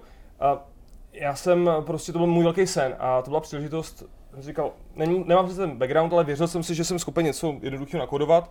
Vybral, vybral jsem si tenkrát Match 3 žánr, uh, tenkrát ještě neexistoval Candy Crush Saga, uh, asi pr- první průkopník byl Bejeweled, že jo, Hmm. a tak jsem říkal, OK, zkusím ale něco jiného, nesmím udělat kopy, takže jsme tenkrát vymysleli už s kolegou, společníkem dneska Martinem Balharem, který byl mimo jiné hlavním designerem v tom About Fun Studiu, tak jsme vymysleli, že, uh, že, že to bude kombinace hry se slovy a 3 a přidali jsme tomu nějaký příběh a prostě hrozně jsme to rozvíjeli, že jo. A já jsem na to po večerech dělal, přišel jsem kvůli tomu první holku, protože jsem prostě makal do noci eh, od rána, že jo, a nějak jsem si ji nevěnoval úplně. A nelitu toho dneska. Zdravím. A, To jí eh, bodlo u srdce určitě. Myslím, že naopak. a um, v podstatě jsme takhle na to makali a uh, ve chvíli, kdy už ta hra byla skoro dokončená, což samozřejmě ten stav, který známe, že trvá nakonec mnohem díl než ten Hmm. samotný uh, vývoj předtím, uh, to je ten 80-20, tak, uh, tak jsme zkusili oslovit nějaký investory, protože jsme si uvědomili, já jsem si uvědomil, že že prostě to nedoděláme nikdy, když nenajmeme někoho dalšího, kdo by nám s tím pomohl to dokončit, opravdu. Plus jsme věřili tomu, že když najmeme nějakou PR agenturu, když budeme mít prostě nějaký peníze, tak to prostě budeme schopni prodat. No um, povedla se získat ta investice, a nepovedlo se získat publisher, a, takže jsme šli s tím sami. Neznali jsme, jak ten trh existuje. Vydali jsme to na iPad, tenkrát only na iPad, prostě hmm. žádný iPhone, nic. I když jo, a v té době teda byl iPad akorát uh, jednička, protože v tý- zrovna vycházela, uh, vycházel iPad 2. A um, nedostali jsme žádný, žádný featuring, takže nebyla ta hra prezentovaná na tom stolu nikde. Název byl naprosto nevhodný, nebyly tam žádný klíčový slova, nebylo schopný tu hru uh, najít. Napsal o nás Kotaku, napsal fenomenální meč si hra. To dneška Wow. to mám vyskinčetovaný na ploše, že jo. Jak se jmenoval A- ten Petře, jenom pro pořádek? Let's Match. Pojďme, To není ale Let's. název. Jo, takhle, aha, tak to už není. Protože Let's byla postavička Letters jako zkrátka Aha. výborně ge- promyšlený geniálně, ale úplně ničemu. A jmenovalo se Let's Match Story of the Z, jako písmenko Z, Mhm. to byl hlavní hrdina. A, a ty písmenka byly jako postavičky, takže Ačko byla nějaká postava, tak geniální samozřejmě. A, a ta hra teda dostala super hodnocení, uh, myslím, že u nás napsal ještě někdo velký, teď se můžu vzpomenout do, abych nekecal. A uh, to, to bylo skvělý, ale ve výsledku ta hra byla placená, byla to premium hra a mm, prostě se vrátilo zhruba 0,5% hmm. nákladů. Mhm. A, takže to byl velký fail. Samozřejmě nás to nepotěšilo. Nicméně, naštěstí, jsme měli toho investora a ty peníze jsme všechny neinvestovali do, do, do té do té hry. A, a díky tomu jsme byli schopni začít tentokrát teda už trošičku prozřetelněji vyvíjet menší hry, rychleji. A vlastně jakákoliv hra, co jsme o tom udělali, byla, uh, se zaplatila. Mm. No, a čím dál tím víc. A byly to malé hry, úplně pro děti. Jo, to bylo studio o čtyřech lidech v té době. No a postupně jsme rostli, rostli, rostli a troufali si na ambicioznější věci. No, tak Já to je jsem- ten začátek, pardon, jestli jsem byl Ne, moc ne. dlouhej. Vůbec Ne, v pohodě. to. Já jsem totiž tenhle ten tvůj příběh už eh, v nějakých probách čet, protože samozřejmě si dává rozhovory i jiným médiím v minulosti a o tomhle si povídal a já právě nechci, aby jsme tě jako nudili tím, že tě budeme nutit vlastně neustále Já opakovat jsem to dlouho neříkal. to stejný. A, To ale napíšem. zase jasně, pro spoustu diváků to bude nový, Mhm. protože tě třeba neznali nebo, nebo nečetli ty stejný rozhovory jako my. Ale konkrétně tenhle ten příběh u toho ty, prvního titulu, jakkoliv bych se u toho nechtěl zaseknout, mi přijde prostě hrozně poučný, protože vy jste si prošli takovým jako eh, No tím, co asi se stane spoustě těch vývojářů, že, jste to dělali prostě hrozně dlouho. Že jste Srdíčkem, prostě, jo, všechno tam musí být, jo. že to původně mělo snad být na PC. Ano, ano, to je taky Pak pravda. najednou ta změna, že vlastně teda je tady nějaký iOS, to, že vlastně to vyšlo na iPad, ale nebylo to v tu chvíli k dispozici na Nebylo to iPhone a to si dával jo. až, až dodatečně. Ale jeden z nejzajímavějších bodů tohohle příběhu mi přišlo ta práce s tou PR agenturou. Ty jsi to trochu jako otřel, dotknul, říkal si právě, neměli jste vydavatele, ale věděli jste, že potřebujete s někým pomoct a že jste větší část těch peněz, které jste získali v rámci té investice, právě dali na ten marketing s nějakou americkou PR agenturu, ale ty jsi to hodnotil, aspoň v tom textu, co jsem četl já, jako hrozný neúspěch, nebo ne jako neuváženou investici, ale že se to prostě nevrátilo, protože oni co udělají, nějaký teda media kit, udělali nějaký, připravili nějaký profily, popisky, manuál, rozeslali to někomu, ale navzdory tomu, co si přesně zmiňoval, že jste sice měli dobrý kritiky, tak se ukázalo, že se to k těm lidem nedostalo, nebo že ty lidi to stejně neviděli. Jako to tak. plynulo z tohohle toho i pro tebe nějaký ponaučení jiný, než jako tohle není cesta, nebo jak, je, v čem Zkusím. se teda liší tenhle neúspěch od toho dalšího titulu? Já, já tě trošku eh, ne opravím, ale upřesním. Um, nebyly to naštěstí většina těch peněz, nebo vel, velká část těch peněz od toho Jo, investora. tak to promiň. No v pohodě, já jsem to možná tak řekl, ale uh, tak jsem to nemyslel. ne, tam uh, naštěstí ten deal byl separátní. On jako řekl, dobře, tohle jsou peníze té firmy a ještě vám dám navíc na marketing. Jo. Nebylo to málo, už si ani dneska nespomenu přesně kolik, ale uh, ano, bylo to neuvážené rozhodnutí uh, z toho důvodu, že my jsme doufali, my jsme nevěděli vlastně vůbec, že nejsilnější, a dneska to platí jako stonásobně, Uh, není to, že napíše nějaký, článek Kotaku, ale to, že uh, v případě těch mobilních her hlavně teda, jo, samozřejmě, to, ne, mluvím o mobilních hrách, um, ale to, že dostaneme právě nějakou zajímavou prezenci na tom, na tom, na tom storu, na té úvodní stránce. Neříkám, že neexistují hry, které to zvládly bez toho určitě, ale v tom, u té placené hry je to jako obzvlášť důležitý. Jo. Ale my jsme se vůbec nedostali ke Apple, my jsme ne, netušili, že se vůbec nějak dá dostat ke Apple, to samý s Googlem, jo. vlastně ta hra na Google ani nevyšla. Takže já jsem, eh, já jsem si doufal, že to, ta PRovka eh, nám pomůže s tím, jak si říkal, tohle připraví všechno, to je hezký. Ona evidentně kontaktovala nějaký to média, proto jsme dostali eh, že jo, nějakou tu recenzi na kontaktu, my jsme dostali na x dalších serverech, ale prostě to nebylo dostatečný. Uh, vůbec to jako nenakoplo nic, i když to, ta hra měla fakt dobrý hodnocení, i jakoby na tom storu, od těch desítek, stovek lidí, kteří Hmm. se koupili. Ale my jsme to potom zkusili ještě převést na free to play, ale to už byla taková jako marná snaha. Hmm. A to byl takový jako už mm, kopání před smrtí, takže mm, to tam, tam jako jiný poučení. My jsme vybrali tu nejdražší, to jsme vybrali na základě uh, toho, že, uh, že jsme měli nějaké doporučení od jiných uh, společností uh, z Čech a naopak jsme měli nedoporučení na jiné, které jsme měli jako vybra- si vybraný a prostě nevyšlo to. Jo?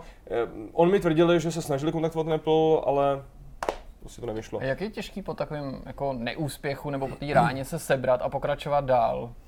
To je hrozně zvláštní, že, uh, že my jsme to takhle vůbec nevnímali. Že my jsme sice jako, my jsme si neřekli nahlas, že to je fail. My jsme furt jako věřili tomu, že to dokážeme nějak otočit. Mm-hmm. Jo? Furt jsme věřili tomu, že tam je šance, uh, že se může změnit jedna věc a ono najednou se to prostě rozjede. Takže my jsme to furt zkoušeli nějakým způsobem. Naštěstí jsme paralelně začali dělat na něčem novým. A, a vlastně jsme to úplně zařízli až podle mě po dvou letech. jo. Mhm. A, takže tam bylo furt takový, a pak až po těch dvou letech jsme, po dvou a půl, možná po třech, jsme jako si nahlas řekli, jo, byl to strašný fail. Dokázali jsme ho uchopit, pojmenovat a vydefinovat si proč, ale trvalo to hrozně dlouho. No, takže uh, tam, tam podle mě hrozně, hrozně důležitá věc bylo to, že nás ten investor jako podržel. Jo? Že on jako věděl, že tam ta šance, že uspějeme s tou první hrou prostě není tak velká, jak jsme si mi představovali. Ale to ponaučení největší pro mě bylo, ale to je hrozně těžký, protože to byla první hra, tak jsme do ní fakt dali úplně všechno. Jo? My jsme vůbec neřešili ty náklady, časový, finanční.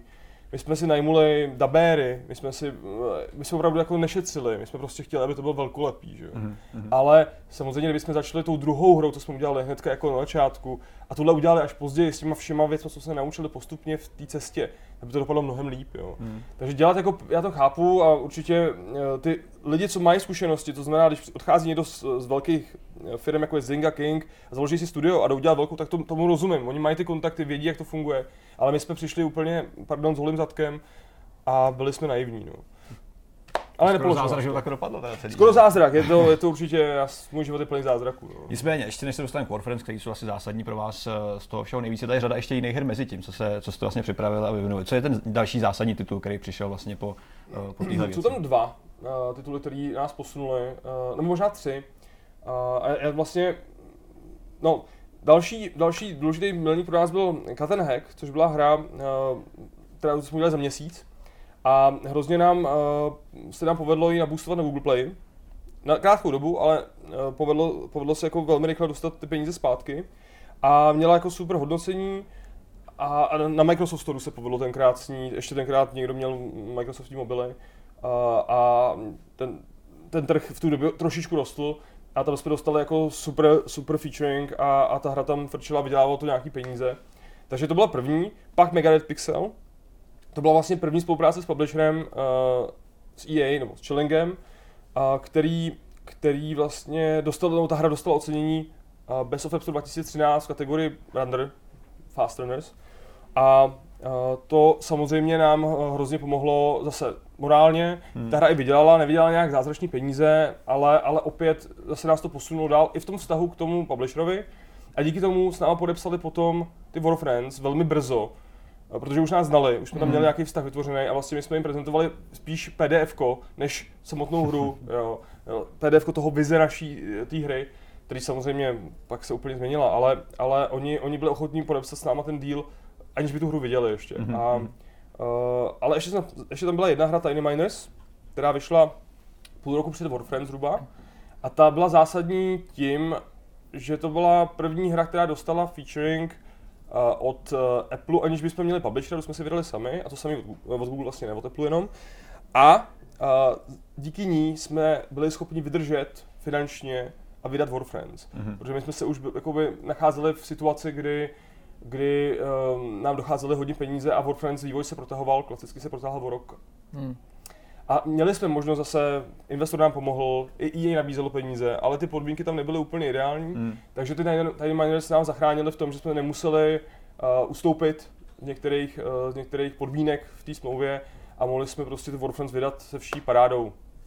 Je to teda i tak, že vlastně podle toho, co si teďka vyprávěl, že by si to člověk neměl představovat tak, že když máš na začátku nějaký malý úspěch nebo neúspěch a pak se ti začne dařit, že ta křivka nejde pořád nahoru, ale že pořád jsou tam jako nějaký výkyvy, že je to spíš nějaká sinusoida a i po úspěchu může přijít prostě nějaký ty prezentuješ, ty prezentuješ takhle samozřejmě, protože se eh, na to díváš, vždycky to dokážeš eh, dokážeš uh, sumarizovat do jednoho roku třeba, takže v tom jednom roce, když se podíváš zpětně, tak je tam vždycky růst. Jo, my opravdu máme jako, když, když jsem teďka zrovna dělal pro, pro investory uh, křivku, tak opravdu tu máme, že nám to jako rok, rok od, rostu, od, rok, pardon, rok od roku roste. Ten, uh, jsem říká, Kager je 150%, takže my jako průměrný za posledních pět let jsme vyrostli uh, rok od roku o 150% mm-hmm. z hlediska uh, revenue. A, ale samozřejmě tam byly tyhle ty dropy, které ale mm, jsou jako součástí toho, tam je to o tom plánování, o tom business plánu, kdy prostě ti dochází peníze a jsi schopen mít připraveno, jak je, jak je zalepíš, anebo tak samozřejmě, aby ti nedošly. Mm-hmm. že... Mhm.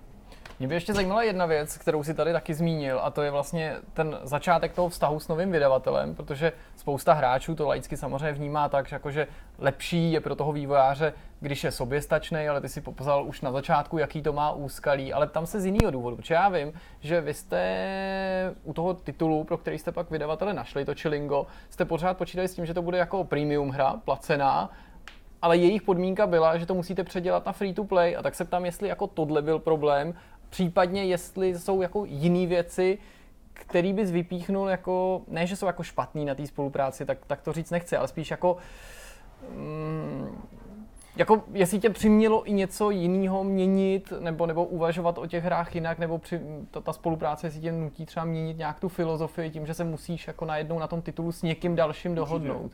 My jsme se hrozně posunuli v tom smyslu, že samozřejmě spolupráce na Megapixelu v roce 2013 a na Warfriends od roku 2014 do roku 2018 uh, eh, prostě se totálně změnilo. Mně se změnila i ta jejich struktura, změnila se tam ty lidi a, a ta hra, která byla původně malá a nedůležitá pro ně, proti Warfriends, který vlastně byl pro ně klíčový titul, tak samozřejmě ten, ten způsob spolupráce byl úplně jiný. Ale když to vezmu obšírně, oni nás spoustu věcí naučili a díky tomu, díky vlastně tomu myslím, že Warfriends jsou tam, kde jsou. Během toho developmentu ta spolupráce byla hodně intenzivní, Um, oni za náma jezdili jednu, dva měsíce uh, se do Prahy, řešili jsme to tady osobně několik dnů. A uh, takže oni pomáhali s designem, pomáhali s monetizací, pomáhali s analytikou, pomáhali samozřejmě se, vš- se vším možným. Dneska dělají community management, support, ale um, má to samozřejmě svoje stinné stránky. A eh, to bych teďka třeba řekl, že eh, je, je u Warfriends ta, ta situace taková, že v tuhle chvíli už máme lidi a know-how, který dokáže dělat ty věci lépe, ale mnohem levněji než EA. A lépe z toho hlediska, že oni, kdyby nám samozřejmě dali ty svoje nejlepší lidi, tak, tak by asi to dělali furt líp, ale to oni nám nedávají, protože už dneska neděláme přímo s Chillingem, ale s EA, tudíž používáme zdroje, které jsou sdílené napříč jejich top titulama, mobilníma, teď mluvím o mobilním týmu. To znamená, samozřejmě je tam tým, který dělá na, na Star Wars Galaxy of Heroes, nebo na Sims, nebo na Need for Speed. A pak to má Warframes. Jo? A hmm. samozřejmě ta hra uh, hlediska toho, uh, toho ty performance, těch, těch, těch, těch čísel nedělá zdaleka to, co dělají ty hry, které jsou jejich interní, studiový, které dělají 100% pro EA. Že? Tady oni mají nějaký revenue share menší než my. Hmm. Uh, tudíž, uh, tudíž ta, uh, to množství práce, které nám věnují, samozřejmě už je mnohem menší a uh, ta kvalita je jako fajn, ale myslím, v tuhle chvíli by pro nás bylo lepší být sami. Hmm. Jo, dělat... Protože tady se o tu pozornost teda s někým dělíte. Uh, no, pozornost, dělíme se Myslím o... jako o to, že o pozornost nějakých lidí, kteří se třeba mají věnovat vašemu titulu, ale mají na starost i jakoby jiný projekty. Jo, spoustu, je tam spoustu, historicky spoustu failů. Pro nás třeba ten certifikační proces s tím QA je obrovský, obrovský peklo, protože eh, pro nás to znamená, že my nemůžeme vydat update, novou verzi té hry toho klienta, častěji než jednou za měsíc a většinou mm-hmm. i to původně, jako eh, ten proces je hrozně dlouhavý. Oni tam 14 dnů musí mít předtím, nebo díl než 14 dnů, připravenou verzi, než ji vůbec jsme schopni uh, submitnout to, tomu Apple. Um, a je tam takovýchhle X a samozřejmě potom uh, právní záležitosti. Jo. Mm-hmm. Tam jako EA a právníci, to je, to je příběh sám o sobě a, a tam, tam prostě něco prosadit, co je trošičku uh, na hraně, nebo uh, my tomu říkáme inovativního, že jo, v něčem, tak to prostě jako neexistuje. A teďka, kor, když přicházejí ty pravidla od EU a samozřejmě v Číně se změnily zase zákony, furt se někdy mění, to jsou, to, to jsou peklíčka. Mm, jako, mm. Takže uh, těch hledisek je spoustu, pro nás je to úžasná cená zkušenost, ale stačilo. Mm, Děkujeme. Mm. Takže třeba další hra teoreticky by byla bez, bez, bez chillinga, bez EA? Tak, my teďka máme tu představu, že, uh, že pok- jediný, jediný, kdy budeme dělat další hru s EA, nebo s jiným uh, publisherem, je pokud tam to bude mít význam z hlediska toho, že nám zaplatí kompletně vývoj mm-hmm. a bude k tomu nějaký zajímavý IP, ať už filmový nebo herní. Jo? My jsme v jednání s X dlouhodobě, s EA už o tom jednáme dva roky, že jo. A, takže kdyby tam něco takového bylo a ty podmínky nám přišly zajímavé opravdu, tak to je hmm. jako asi hmm. určitě, kdy budeme s ním spolupracovat. Protože pak tam vidím i ten jejich zájem, jo, protože my máme jiný, absolutně jiný motivace, že jo, nám stačí úplně jiný čísla, než oni hmm, potřebují hmm, a tu chvíli ztrácejí tu pozornost, a, ale pro nás je to hrozně zajímavý, že jo, pořád. Takže já potřebuji najít nějakou rovnováhu v tomhle, takže to o tom typu dílu, já si nikdy snažím jako nechat otevřený výzka u všeho, protože vždycky je to o tom, když přijde s něčím fakt zajímavým, tak pak hmm, se o tom hmm. budeme bavit. Ale to je aktuální teda představa uh, toho další spolupráce. Jo. Samozřejmě ještě tady je jako Warframes 2, my vlastníme sice to IP, tu značku, ale oni mají tu licenci. Hmm. Takže kdybychom chtěli dělat Warframes 2, tak uh, oni ještě vlastní tu licenci následující tři roky. Tak bychom to museli dělat s nimi, pokud se nedohodneme mm-hmm. nějak jinak. A proto Warframes 2 teďka neděláme. Mm-hmm. No, musím říct, že tuhle tu eh, otázku nebo to, čemu se, eh, čemu se zvěnoval, to jsem vzal přímo z úst, protože tohle je poměrně viděl. taková, no, já jsem viděl, jak se tam rodí, takže asi zřejmě. Mně to prostě přijde takový zajímavý, protože tím, že děláš nebo spolupracuješ s takovým gigantem, tak právě spoustu lidí musí napadnout to, že by se potenciálně mohl dostat k sériím a značkám, který mají ten světový věhlas. A možná bych předpokládal, že právě spousta lidí by řekla, ne, já jako vlastně si chci dělat ty svý projekty, mě ty cizí IP nezajímají, ale u tebe to vypadá, že teda kdyby tě oslovili s nějakou jako hmm. sérií, jako si jmenoval, nebo co já vím, prostě Dead Space a tak dál, takže i tohle by ti nevadilo, prostě dělat na jako IP, která už existuje a udělat pro ní nějaký mobilní spin-off, rozšířit tu ságu. Um, my jsme byli uh, v jednání uh, už hodně daleký, dokonce jsme měli schválený budget u jedné u jedný konkrétní značky, kterou moc dobře znáte. Pak vám to mimo řeknu, ale tady ne. A, a, Možíme to tam. A, a, a uh, v podstatě tam došlo se k nějakým změnám. To je furt tam dochází k nějakým změnám. Že? Furt tam dochází nějaký změny. A, a tak to nakonec se dopadlo. Uh, já, mě to, co se změnilo za těch sedm let vývo, vlastně vývoje té firmy, je, že samozřejmě z toho nadšeného kluka, co chtěl dělat ty svoje projekty, ty indie, tak se dostal samozřejmě do pozice, kdy mm, jako ta firma už jako stojí nějaký měsíční peníze a já potřebuji se dívat na to z té biznesové stránky. To znamená, samozřejmě chci bokem furt dělat svoje hry, svoje bláznivý nápady, nejenom moje, a samozřejmě uh, mýho kolegy a dalších lidí, ale zároveň potřebuju tam prostě mít nějakou jistotu. A v tomhle tom mobilním světě jako jistoty moc nejsou.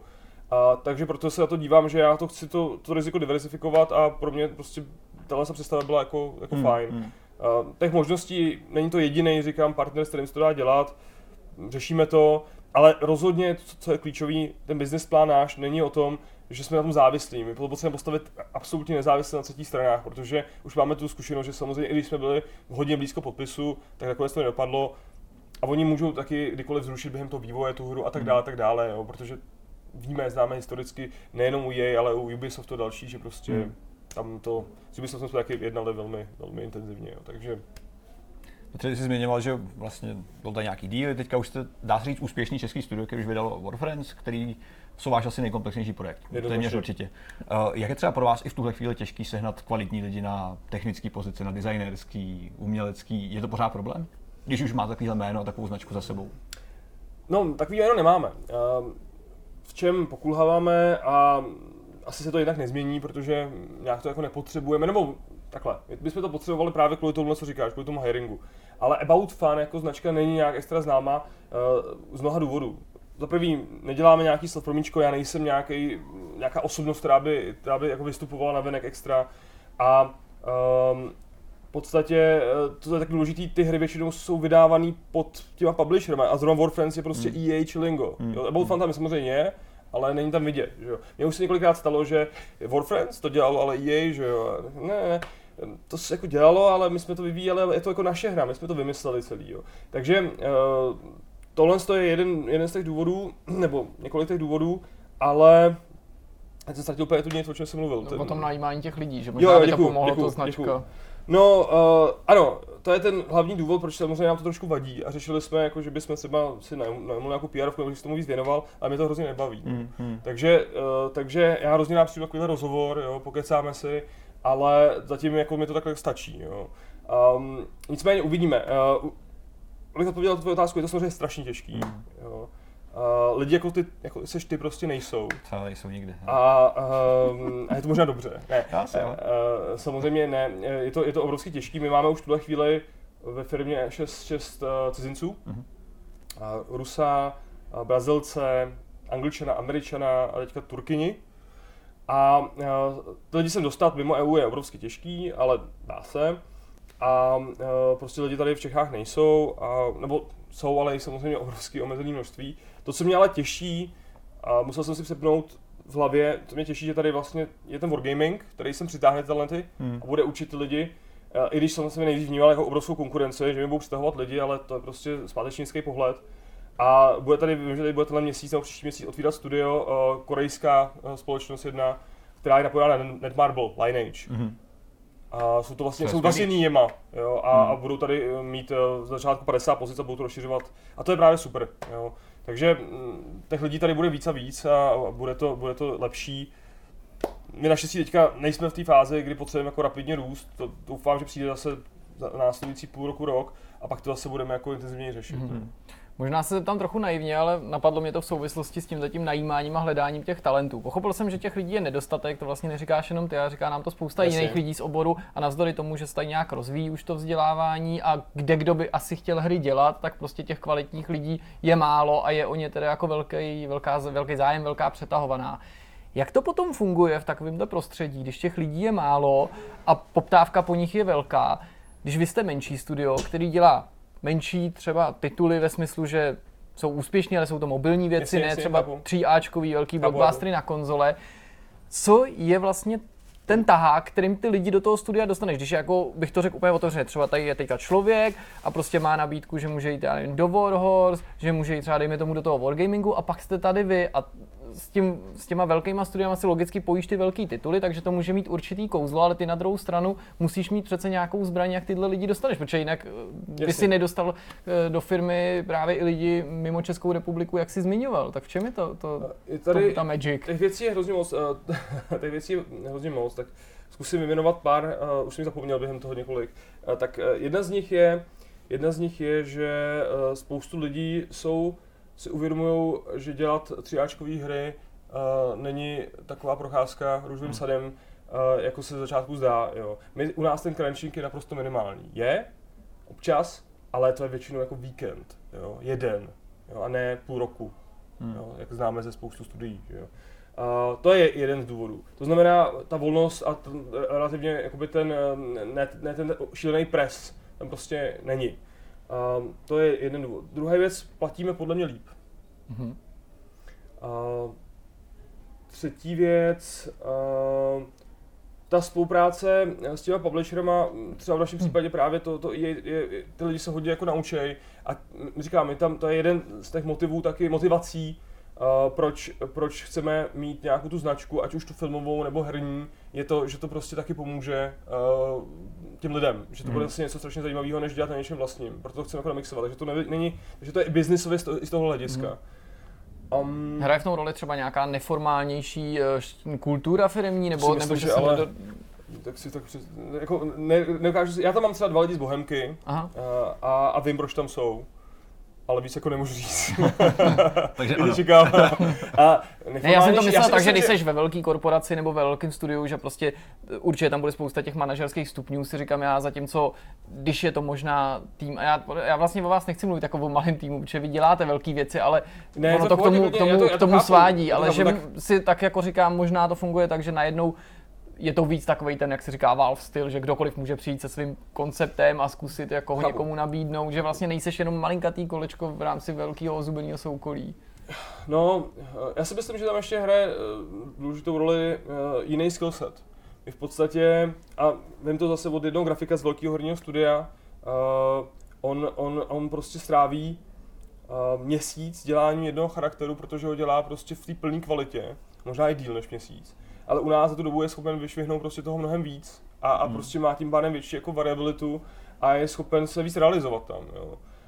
Um, já zase bych nerad jako uh, mluvil o něčem úplně konkrétním. Takže uh, uh, a tomu, co ty říkáš, že, že ty lidi můžou víc do toho mluvit, to určitě. Já, já, já totiž si nemyslím z toho zase, co znám ty velký studia, že by to tam bylo až, až tak korporátní, ale Mhm. určitě je to korporátní. My už jsme taky ve spoustu věcech zkorporátnili, protože prostě musíme mít uh, uh, meeting room, kde je definovaný, kdo, kdo tam prostě si zabukuje, musíme mít tak nějaký jako for, formality, který, který dřív jsme nemuseli mít, protože nás prostě už je tolik, že, že, že, že, že to vyžaduje, že se to vyžaduje tyhle věci, ale jinak uh, Jinak ta příčina, musím, musím se víc zase bavit s lidmi, abych, abych to jako, nebo já se snažím, snažíme se to pochopit, prostě, prostě mají tam, podle mě, jsou tam spokojení. jo. Jste prostě dobrý.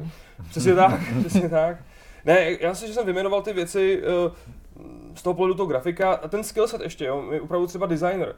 To je, to je třeba absolutně nedostatkový zboží, protože my nehledáme designera jako herního, běžného. Jo, tam nejde o, o, o designování těch herních mechanik, a nám jde spíš o designování free to play mo- mobilních a to je úplně jiný, jiný skillset a tady tady nejsou v podstatě. Jo. A, a ty jsou, je potřeba přitáhnout zahraničí.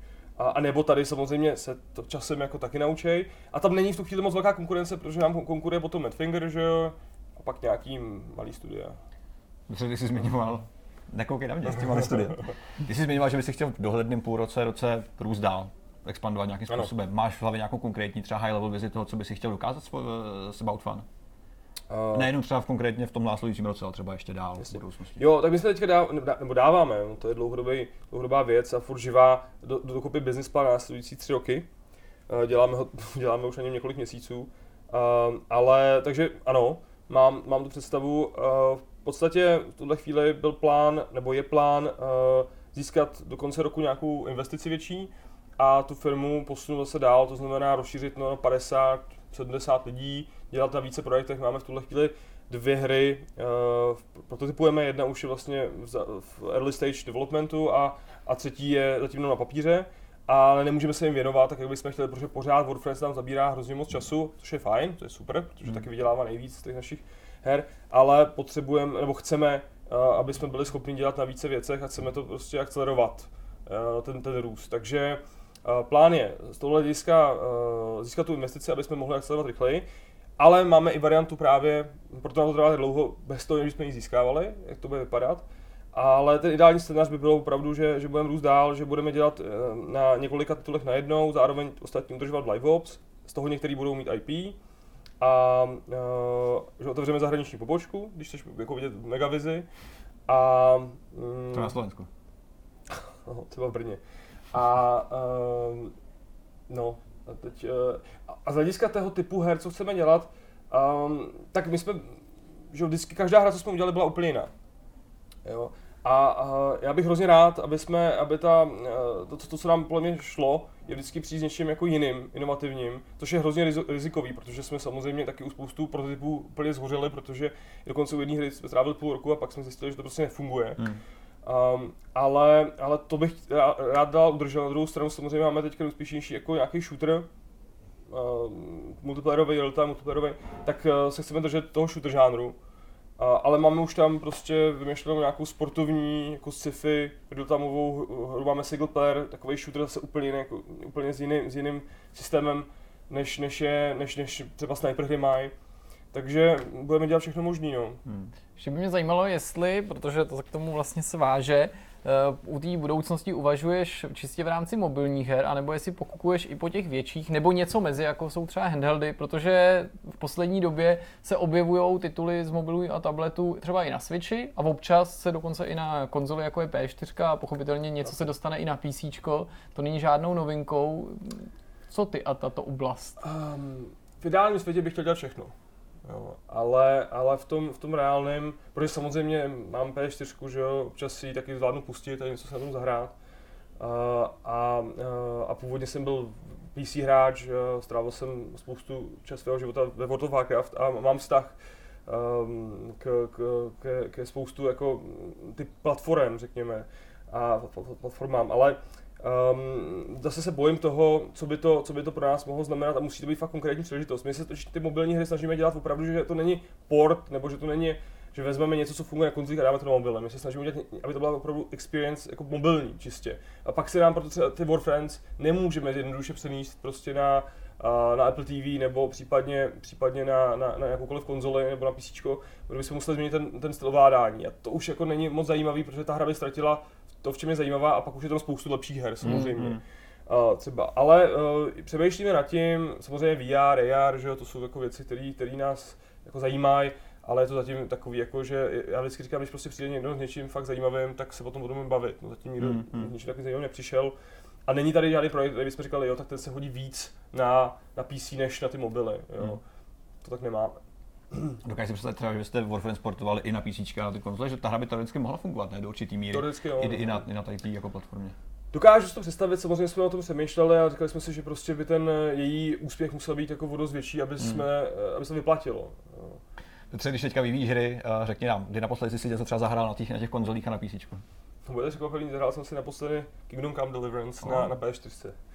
A uh, já jsem si koupil, mám čas takový, já jsem sběratel, takže já si ty hry kupuju a pak Jo, nehraju. jo, hodně, no, ty jsou nejlepší. To mají výváři a vydavatele rádi, ne? Takže já jsem se vrátil asi před třemi měsíci dovolený a, a v Xzone jsem si tam vyzvedl čtyři hry. A tři z nich jsem ještě nerozbalil. A Jasný. Star Wars, Jak bys to dělal? a The Front, že jo, pak uh, Wolfenstein a Assassin's Creed. Hmm. Um, Origins. Tady jsem si rozbalil teda jediný.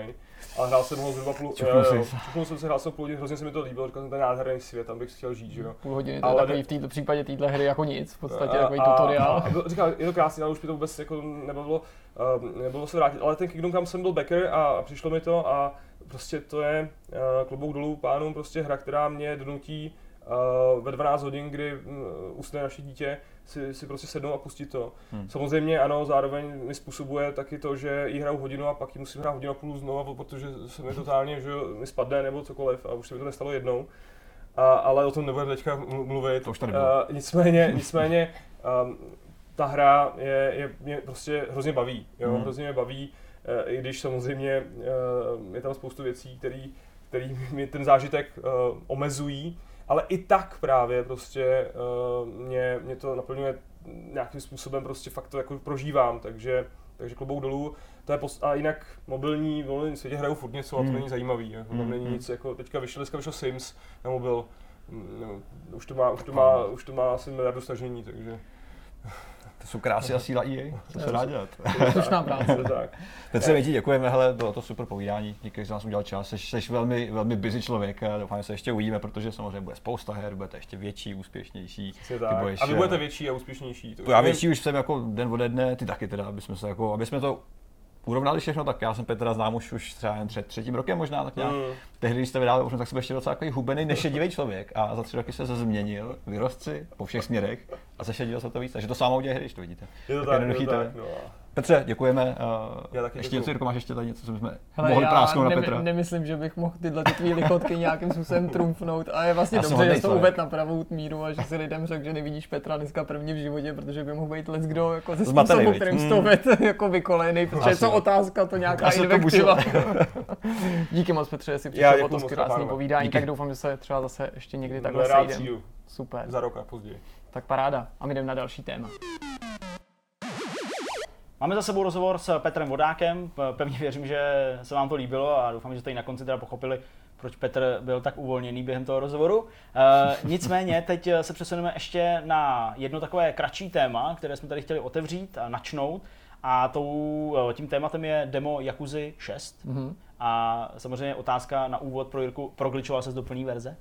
Ne, neprogličoval a nemyslím si, že to v té, která šla stáhnout v evropském storu, šlo, že se to mělo týkat výhradně té americké, ale je mi to líto, protože jakkoliv je to velkorysá porce na demo verzi, protože opravdu hraješ začátek, prostě prolog, hraješ prostě tu, tu plnou hru, akorát v nějaký momentě to zastaví, což proto ta, to demo má taky 36 giga asi nebo něco takového. Víme, že prology japonských her jsou dost mocný. Tak. A jestli teďka, když vím, jak tě to omezuje, ve smyslu toho, že se pak ukazuje, že, to je demo, nebo že někam nemůžeš, si přesně dokážu představit, jak jako snadný mohlo být jako něco opomenout a zapomenout, a aby Hmm. se ten hráč dostal mimo ty kulisy, protože ty máš jakoby zdánlivě tu mapu celou přístupnou, ale tu a tam potkáš nějakou jako neviditelnou bariéru Hmm. s nápisem, že v trial verzi dál nesmíš. Uh, Jirko, ty jsi hrál Yakuzu uh, Zero Mhm. a o té si vlastně ve své době, kdy vyšla, mluvil hrozně jako nadšeně, eh, že tě to strašně bavilo a že vlastně se do toho hrozně jako proniknul. Takže předpokládám, že už vlastně vstupuješ eh, do té šestky, která teda už v Japonsku vyšla před docela dlouhou dobou. 2016.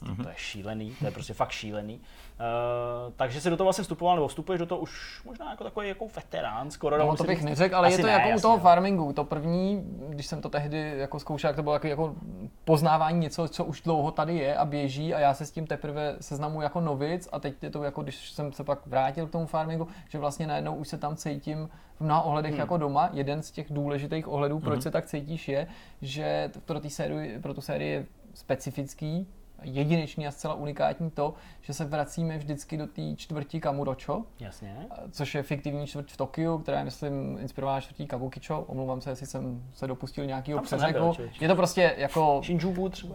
takový jako red light district, prostě Mhm. jako bary a kluby a holky a tak dál a samozřejmě nějaký, nějaký, nějaký gengy a jakuzy a tak. A to je přece hrozně zvláštní, že se na poli mnoha let neustále vracíš do stejného prostředí. A tady nemluvím, že se to mění třeba tak jako Liberty City GTAčku, tom původním top-down 2D a pak, že nějak vypadalo ve trojce a úplně jinak pak vypadá, eh, co to je ve čtyřce. Mhm. To, tohle je opravdu te stejný bloky, jo? tam se mění jenom něco na základě příběhu, že něco vyhoří, nebo něco vybourají, nebo se něco přestaví, ale To vlastně od těch hrozně hezký 80. pohled. let, ve, ve kterém, do kterých je zasazená ta, ten prolog, to Zero, do teďka do té šestky, ty se pohybuješ ve stejných kulisách. Ona je tam pak ještě jedna mapa, konkrétně v té šestce, v Zero byla taky ještě alternativa, která nás eh, zavede mm, na pobřeží Hirošimy, do takového menšího městečka, který má být jako velice osvěžující v rámci té série, že to není to velké město, že to nejsou jenom ty neony, prostě mm-hmm. mrakodrapy a tak dál. Ale svým způsobem má velice zajímavý kouzlo a hodně zvláštní je to vnímání to, že se podíváš neustále na to stejné místo, zvlášť, když teďka vidíme kontrast mezi Zero Jasně, a šestkou, 80. která je st- právě 80 a tohle 40 je no. do roku 2016 citovaný, právě do De roku, kdy ta, eh, kdy ta hra vyšla. Jirko, ale ono se sluší skoro zeptat, co tě vlastně na Jakuze tak moc baví jako na sérii? Mm, A myslím to zcela vážně, aniž bych se nějak posmíval, prostě jenom No, je, je to prostě hrozně jako zvláštní, nemyslím si, že automaticky to musí chytit každýho, Mhm. ale je pravda to, co se říká, že je to ten příběh, neuvěřitelně spletitý, propracovaný, nejen na poli všech těch her v té dlouhé sérii, ale i v rámci každého jednoho titulu. Je to úplně super vtipný a vizarní současně v tom, když eh, Kristýna říkala, jako už to budeš někdy hrát, protože jsem třeba jako skoro hodinu sledoval jenom animace. Jo, jestli někomu přijde třeba Metal Gear Solid jako série ukecaná, tak tohle by nikdy nepřežil. To je nejukecanější hra ever, jo, že to je prostě úplně crazy, ale v tom je prostě neskutečně promakaný příběh s perfektníma hereckýma výkonama, perfektním dubbingem, samozřejmě jako japonský originál, lokalizují se jenom titulky do angličtiny. Proto to taky, že jo, tak trvá a tak dál, než se to sem na západ dostane. A, a je to pak hl- hlavně, což je pro tuto sérii taky jako specifický, ale řekl bych do značné míry jedinečný, mix prostě super vážných témat a úplně šílených věcí. Prostě Japonsko, no.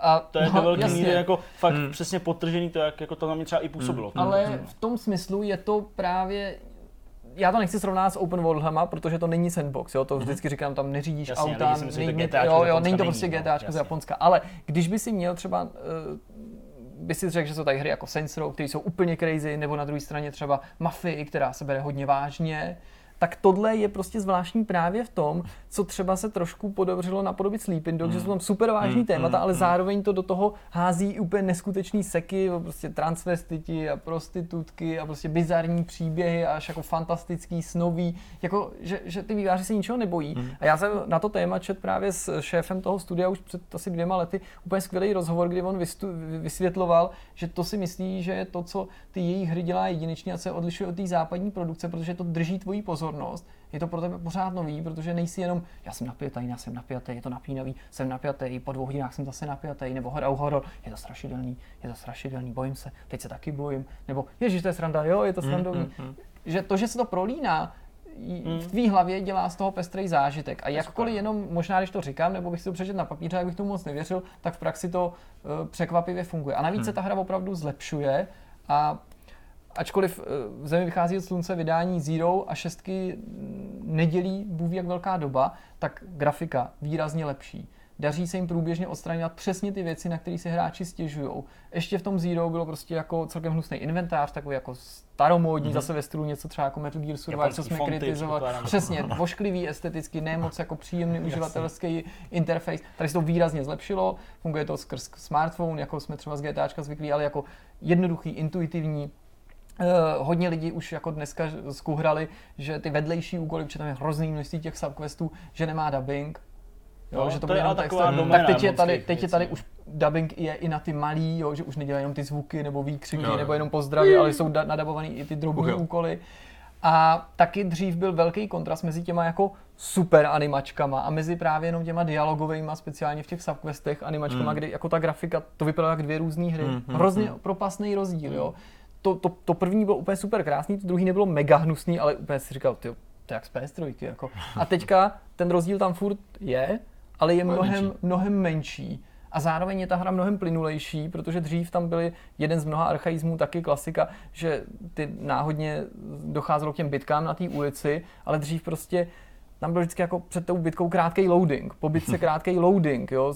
Ta bitka se prostě musela uskutečnit, zatímco mm. teď je to, ačkoliv teda na západě už jsou tyhle věci standardem, ale ty Japonci jsou v tom trošku takový jako, nechci říct pozadu, ale prostě takový jako zaseklejší. Priority tak trošku, no. teď to konečně jako funguje tak, že prostě vidím nějaký mm, gangstry na ulici, jak se jí můžou vyhnout. A když už do té bitky jako vstoupím, tak z ní můžu utíct.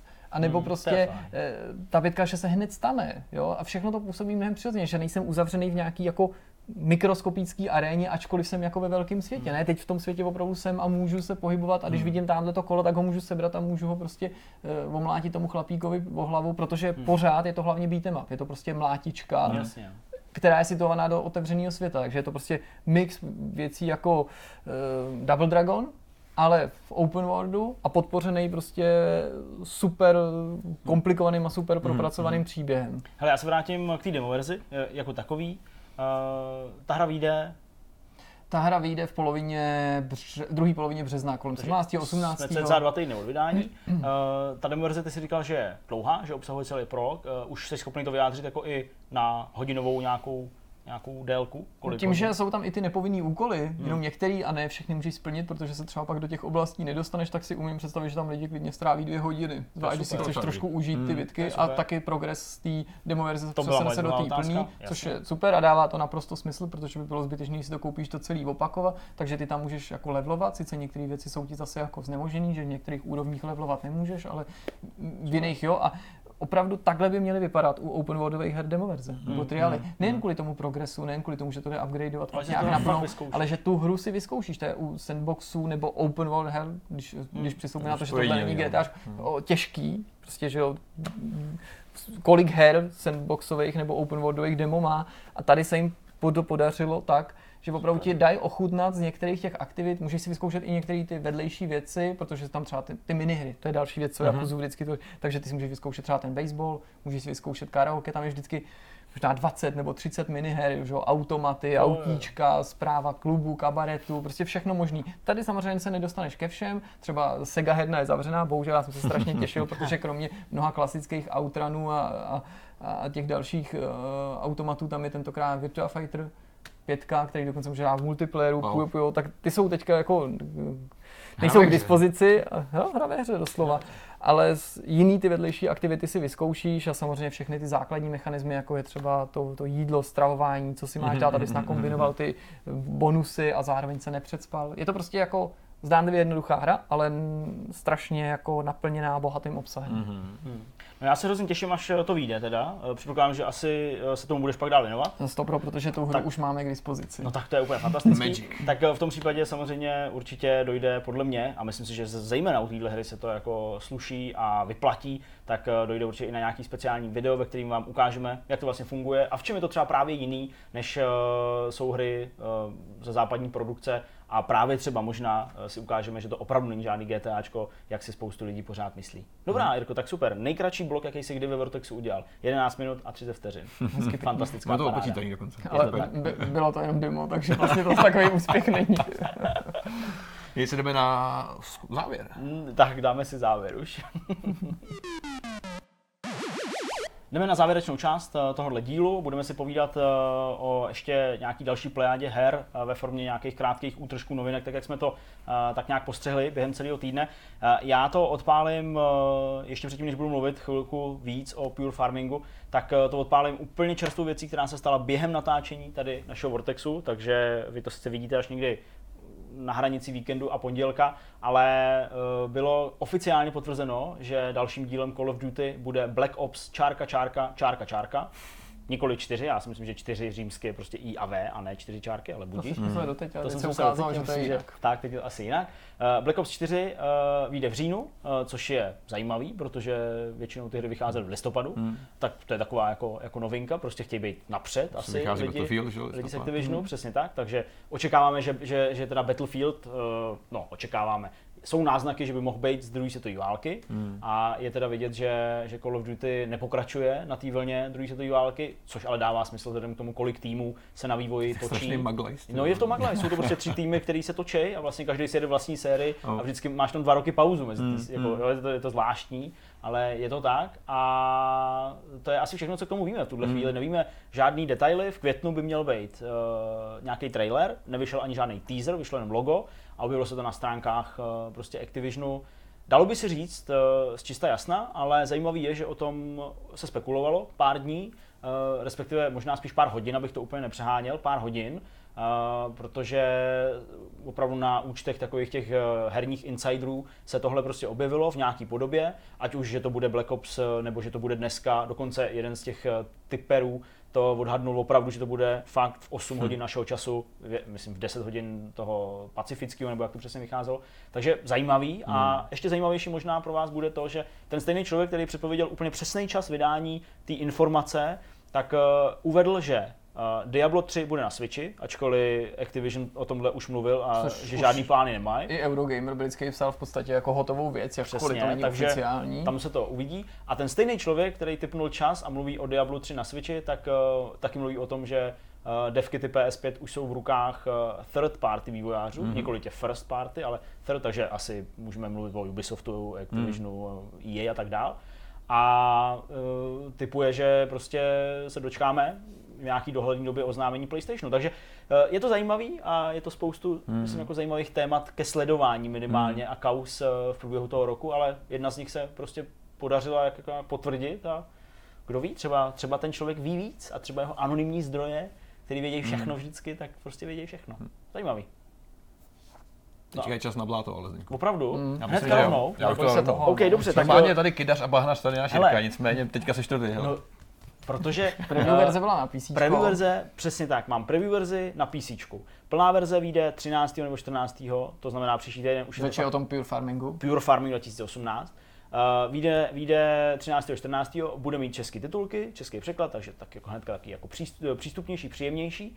No a já jsem vlastně potom, uh, co jsem o tom tady mluvil, tak jsem se k tomu vrátil a strávil jsem v tom jako další hodiny času, protože uh, nějaká ta preview verze, kterou mám k dispozici, je vlastně obsahově docela dost jako velká, mm-hmm. takže fakt jako je tam co dělat, zejména v těch challengech, což jsou prostě věci, které jako Farming Simulator, aspoň tak, jak to mám pořádně načtený, a to tak jako prostě nemá, nějaký takovýhle jako výzvy. Možná, jestli to není něco jako ty zakázky, které můžeš plnit, ale to zjistím, to- když mi řekneš, jak Hele, ta challenge vypadá. Ta challenge vypadá tak, že prostě uh, skočíš do nějakého světa, který uh, ta hra prostě nabízí, takže prostě může Japonsko, může to Kolumbie být tam, přesně no. Jižní Amerika, Kolumbie, může to být prostě Amerika, může to Mhm. být Itálie a tak dále. A ty skočíš do toho světa s nějakýma podmínkama, s nějakým jako scénářem. Mhm. A ten scénář může eh, mluvit třeba o tom, že uh, je nedostatek pracovníků, a ty si všechny pole musíš v časovém limitu Mhm. Sám. sám, poka- eh, sám sklidit. Hospodařit. Nebo Mhm. naopak, je je prostě období dešťů a je, je prostě podmáčená nějaká úroda a ty prostě musíš jako vymyslet, jak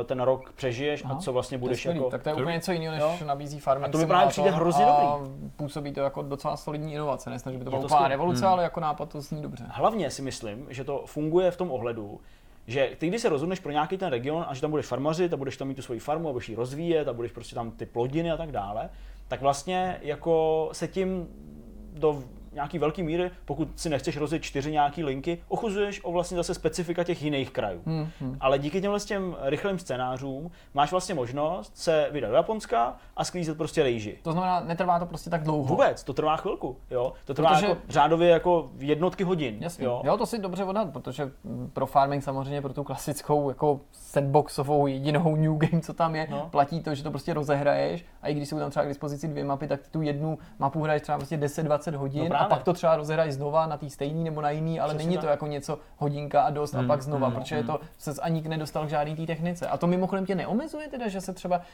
Protože farming simulátoru by si za tu hodinu se k ničemu nedostal, tak ty tam máš jako přístup k vybavení a Ty penězům máš- a všemu, co Přesně tak, ty jakoby máš nějaký ty vstupní nastavené podmínky a máš to nastavený tak, aby si prostě třeba mohl koupit ty stroje na to, na to, eh, na to sklízení té rejže, nebo, nebo sedím, to takový jako velký, takový na takových vysokých kolách, takových prostě takový stroj, který jako jezdí po tom pole, tak to jakoby si můžeš koupit, můžeš to obsluhovat a hned skočíš prostě do té akce, Mhm, jo, takže uh, není to samozřejmě srovnatelný s tou jako vl- rozvleklou, takovou tou jako manažerskou spíš jako Mhm, prací v mhm. rámci té jako klasické hry, jo, je to opravdu skočit do té akce, ale myslím si, že jako pro ukojení těch jako těch prvních potřeb, jako vyzkoušet si to tam jako novýho a jako vyzkoušet si prostě speciální stroje na, na sbírání olejiv a takovéhle věci, tak to prostě jako podle mě člověk udělá rád, jako že si to chce vyzkoušet. I když je fanoušek a i když prostě strávil s předchozíma hrama, uh, tak strávil prostě desítky hodin tím, že si piplal prostě nějakou svoji farmu. A co je ještě úplně bombastický na tom, tak je to, že ty začneš třeba, já nevím, v té Itálii, máš traktory, máš prostě nějaký valníky, máš prostě nějaký dobře speciální stroje, který se hodí jenom, jenom prostě pro tu Itálii, ale máš třeba nějaký standardní kombajn, který se dá použít někde jinde. A ty se rozhodneš, že teda pojedeš někam jinam, tak takhle zabalíš ten svůj, ten svůj celý jako, jako vozový park a za nějaký poplatek si ho přesuneš na jinou mapu. A tam, a tam po, prostě pokračuješ. A nebo se rozhodneš, že ne, že se ti strašně líbí, jak jsi to v té Itálii vypiplal, ale chtěl bys zkusit Německo, mm-hmm. tak se přesuneš do Německa a necháš pracovníky na té farmě a AIčko se bude prostě starat s tvým vozovým parkem mm-hmm. a když budeš mít chuť a třeba to v Německu nevíde, protože ti prostě nechutnají, já nevím, kary, karibursty nebo něco takového, tak se vrátí zpátky a pokračuješ tam prostě v té Itálii. To. To si myslím, že je jako hrozně hezký, hezký prvek. Jako a na jaký úrovni jako hardcoreovosti vlastně ten Pure Farming je? Hele, není to, není to jako simulátor, mm-hmm. jo? je to prostě vlastně jako taková série arkádových jako miniher, jo, mm. prostě když chceš pokácet, to, nebo pokácet, pardon, abych teda se jako pohyboval v těch správných termínech, když chceš sklidit pole, uh, tak prostě vezmeš kombajn, uh, vymlátíš to obilí, jo, naplníš kombajn, necháš si přijet traktor prostě s nějakým, s nějakým nějakou uh, valníkem, říkáš tomu valník, vlečka, mm. nevím, nějak tak, obojí necháš to, tak ty jsi odborný, Schválil jo, ty nemusíš schvalovat tyhle ty pojmy. Necháš si ho přijet nebo ho sám prostě to, vyklopíš a zase to pokračuje dál. Jako, Mm. jo. Takže jako není to nic jako na, na úrovni simulátoru. Mm. Ty samozřejmě musíš třeba ty stroje opravovat, ale to je udělané tak, že prostě odvezeš Klik, do garáže, klikneš opravit a oni se opraví. Mm. Žádný, jako že by si prostě šel, montoval šel, sám. šel, kolem toho a přesně po vzoru nějakých jako, já nevím, teďka hrajou ten house flipper, jo, kde jako, já nevím, potřebuješ namontovat, eh, namontovat topení na zeď, tak prostě dáš, topení a pak musíš kliknout na jednu na Mhm. matku, na druhou matku, pak pustit vodu a takovéhle věci. To tady neděláš prostě, jo. Ale, Ale už jenom to, že tam je opravování je víc než ve farming simulátoru, protože tam třeba žádný není. opotřebení se neřeší, Aha, tam jsou jenom jsem náklady na údržbu těch strojů, Jasně. že čím víc jich máš, tak tím víc máš nějaký No. prostě Mm. prachy, které ti tečou pryč, že ty stroje prostě nestojí nulu a není tím myšleny jenom pohonný hmoty, Jasně. ale opravdu nějaká údržba jako taková, ale neprovádíš ji sám, ani to nikam nevozíš, No. ani se to nemůže poškodit, rozbít, že jo, můžeš ten kombajn klidně hodit prostě do koryta řeky a pak ho prostě resetovat zpátky a tak dále, takže To tady se tak jako no. no. jinými slovy, prostě mně se to jako líbí. Já jsem uh, upřímně nehrál předtím žádnou takovouhle hru. Mhm. Ani na mobilu jsem se nikdy nestaral o nějakou svoji farmu nebo něco, jako v rámci nějakých takových těch facebookových her. Eh, Tohle jsem nehrál, samozřejmě jsem jako sledoval kupu eh, různých streamů a podobně, takže jako není to, že bych nevěděl, jako o co jedná, to určitě ne, ale prostě sám jsem s tím neměl žádnou zkušenost. Pořád platí, a to si myslím, že v té plné verzi bude jako odladěný tím, že tam je eh, nějaký režim jako moje nová farma nebo něco takového, který Mhm. funguje jako tutoriál. Pořád platí, že tady fakt není žádný tutoriál a fakt je to jako metoda to trochu pokus debil snad, Hmm. než jako pokus omyl, jako opravdu jako přijít na něco, tyjo, jako jak prostě jak tu vlečku s tím obilím jako vysypeš, jako já, já prostě nevím, že jako teď ve, v zemědělství je to, že prostě najedeš na nějakou rampičku a pustíš to pod sebe a ono se to odfouká někam do nějakých prostě, do nějakého sila, to já vůbec nevím. Takže tam prostě byla nějaká rampa, říkám, já fakt nevím, není žádný, vole, jako, že by to vycucnul, vole, nebo já nevím prostě, jak to jako udělat, že jo.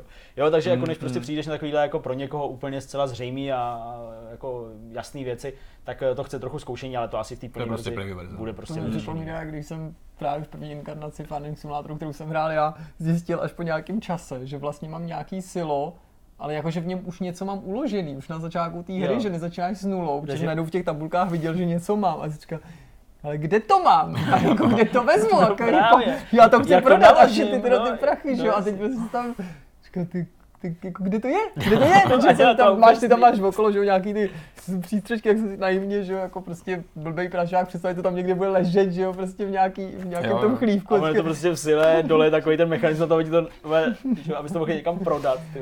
No jo, no, tak No, to je je to takový, vtipný, jako, no. že prostě člověka vlastně nejvíc uh, omezuje ta neznalost spíš, než No, jako No, jasně, eh, no. to, že by si neuměl to hrát a že vlastně nevíš, co máš jak fungují. Ale jako já nejsem že na to, jak to je osázet prostě kurník s lepicema, jako jo, to prostě je úplně jako kovbojka, to je na půl dne. Ale jako hele, fakt se mi to fakt strašně jako líbí, přijde mi to i podle těch ohlasů, uh, asi nejenom tvých, ale jako tak nějak, co jsem nasával, aby jsem nebyl úplně nepřipravený, uh, tak uh, i podle těch uh, ohlasů lidí, kteří jsou v těchto hrách zběhlí a Hmm. mají to s čím srovnat, tak uh, vlastně jim to přijde jako do určitý míry jako přelomový titul. Asi Mhm. se možná trochu bojím takhle říkat, protože fakt se v tom nepohybuju, ale jako těch možností je tam hrozně moc. Mm. A mě jakožto kluka, prostě, který vždycky jako, jako chodil za strejdou na kombajny, jo, když, prostě, když jsem byl na Moravě, tak prostě byl kombajnér, jo, tak uh, jsme prostě vždycky s bratrancem šli najít, kde se kouří, u jakého pole, že jo, prach zvednutý, jsme prostě našli, on nás naložil do kombajnu a jezdili jsme kombajnem a dával nám limonádu, jo, prostě z nějaký jako ledničky v úvozovkách, kterou v té době tam Prostě měl. zastavili na seníku. No, takže, jo, dobré. no takže, takže jako pro mě to vlastně bylo hrozně jako opojný a hrozně jsem si to užil. No a Hmm. už nebudu tady přetahovat dál. To nepřetahu. Peťo, uh, nějaký tvoje novinky? Malý novinky, já se držím klasiky, protože jenom vlastně zvládám spát a jíst. Uh, tak jsem rozjel na Netflixu dvě nové série. Oni nejsou pro mě až To je tak, ideální. Nemám čas, takže jedu seriály. nejsou až tak nový. Uh, nicméně jedna z nich je docela čerstvá, je to Flint City, je to vlastně dokumentární pořad z amerického Flintu. Z města, který je považovaný za jedno z To nejhorších, znám, co se týká... taková posvá tyčinka, Flint. Já jsem žil takový tě pořád. A já Ale ji tady to je lepší. tady to je lepší. Eh, Je to vlastně město, který bylo, že, kde, kde bylo založený General Motors, Jasně. takový to industriální městečko, kterému se prostě dařilo ve své době. A pak prostě General Motors odešli, o, odešla s nimi mají práce, zvýšila se kriminalita. Teďka je to ve stavu, kdy vlastně máš na nějakých 100 000 obyvatel 98 policajtů. A je to jako taková pekelná díra, která je vyprávěná skrz právě pohled toho policejního oddělení, který je to jako zažívá zní do specifické problémy, kde se samozřejmě potýká se takovým peněz, lidí, nikdo tam nechce pracovat, protože samozřejmě lidi se na ulici zabíjí, jak, jak prostě prasata na porážce a podobně. Takže je to fakt jako dost takový... Ale já to úplně, mi to teďka jde v hlavě, úplně jsem úplně viděl ty keře a tuhle písničku fakt jsem teď měl v hlavě. Je to To já vlastně- si tak nějak představuju, že to je prostě úplně nějaký desperádo, Hele, prostě se jako je musíš to, bát fakt i jako, na jako, nákup. je to fakt jako podivný zmár, je to jako takový podivně špinavý a, a nečistý. A je to jako do zeme neklidný, nicméně produkčně to zvládnutý fakt pěkně. Je to prostě pěkný, pěkně natočený dokument, který bych třeba osobně ještě rád viděl z té druhé strany, nejenom z té policejní, ale i z té špíny, z, tý, opravdu z těch sraček, kde se tam lidi váli, prostě svetovaný po zemi a někde se vraždějí a podobně. Hele, a fakt nosí takový ty jako dlouhý pláště mají, a mají takhle ty bambitky otočený jako na druhou stranu, aby mohli rychle Vy jste tasit. to úplně špatně pochopili. No, jakém tady, dokumentu? tady nemají prachy na kvéry, takže netasej, tady se jenom... tady Mlátí se prostě prostě. To je jedna věc. Uh, druhá věc, co jsem rozkoukal, jsou Frankenstein Chronicles, což je seriál z roku 2017, z konce 2017. Uh, hraje tam Sean Bean a ani jenom neumřel ještě. Neuvěřitelný. Je to takový, jakoby, je to, je to z roku 1827 z, z Anglie, takže Co bude takový dost jako, on žije dlouho, To je, ale to je na to, nějaká že, na to, že umírá pořád, ne? odehrává Jak, se to. jak je to natočený, že to bratři Lumierové produkovali. Nebo už tehdy. Uh, z roku 1827, ten děj samotný, ne ten seriál, kdybych to zapomněl upřesnit, aby tady nějaká si nechytala za slovíčko. Uh, je to taky podivně potemnělý, ale zároveň to postrádá určitý spát, který já jsem od toho čekal. Uh, není to protkaný nějakýma nadpřirozenýma jevama, je to prostě vyšetřování v období, kdy se věda tak nějak jakoby soupeří s, s vírou. Mhm. Kdy prostě jako ten industriální, uh, industriální se začíná právě uh, protkávat do, tý, do medicíny a podobně.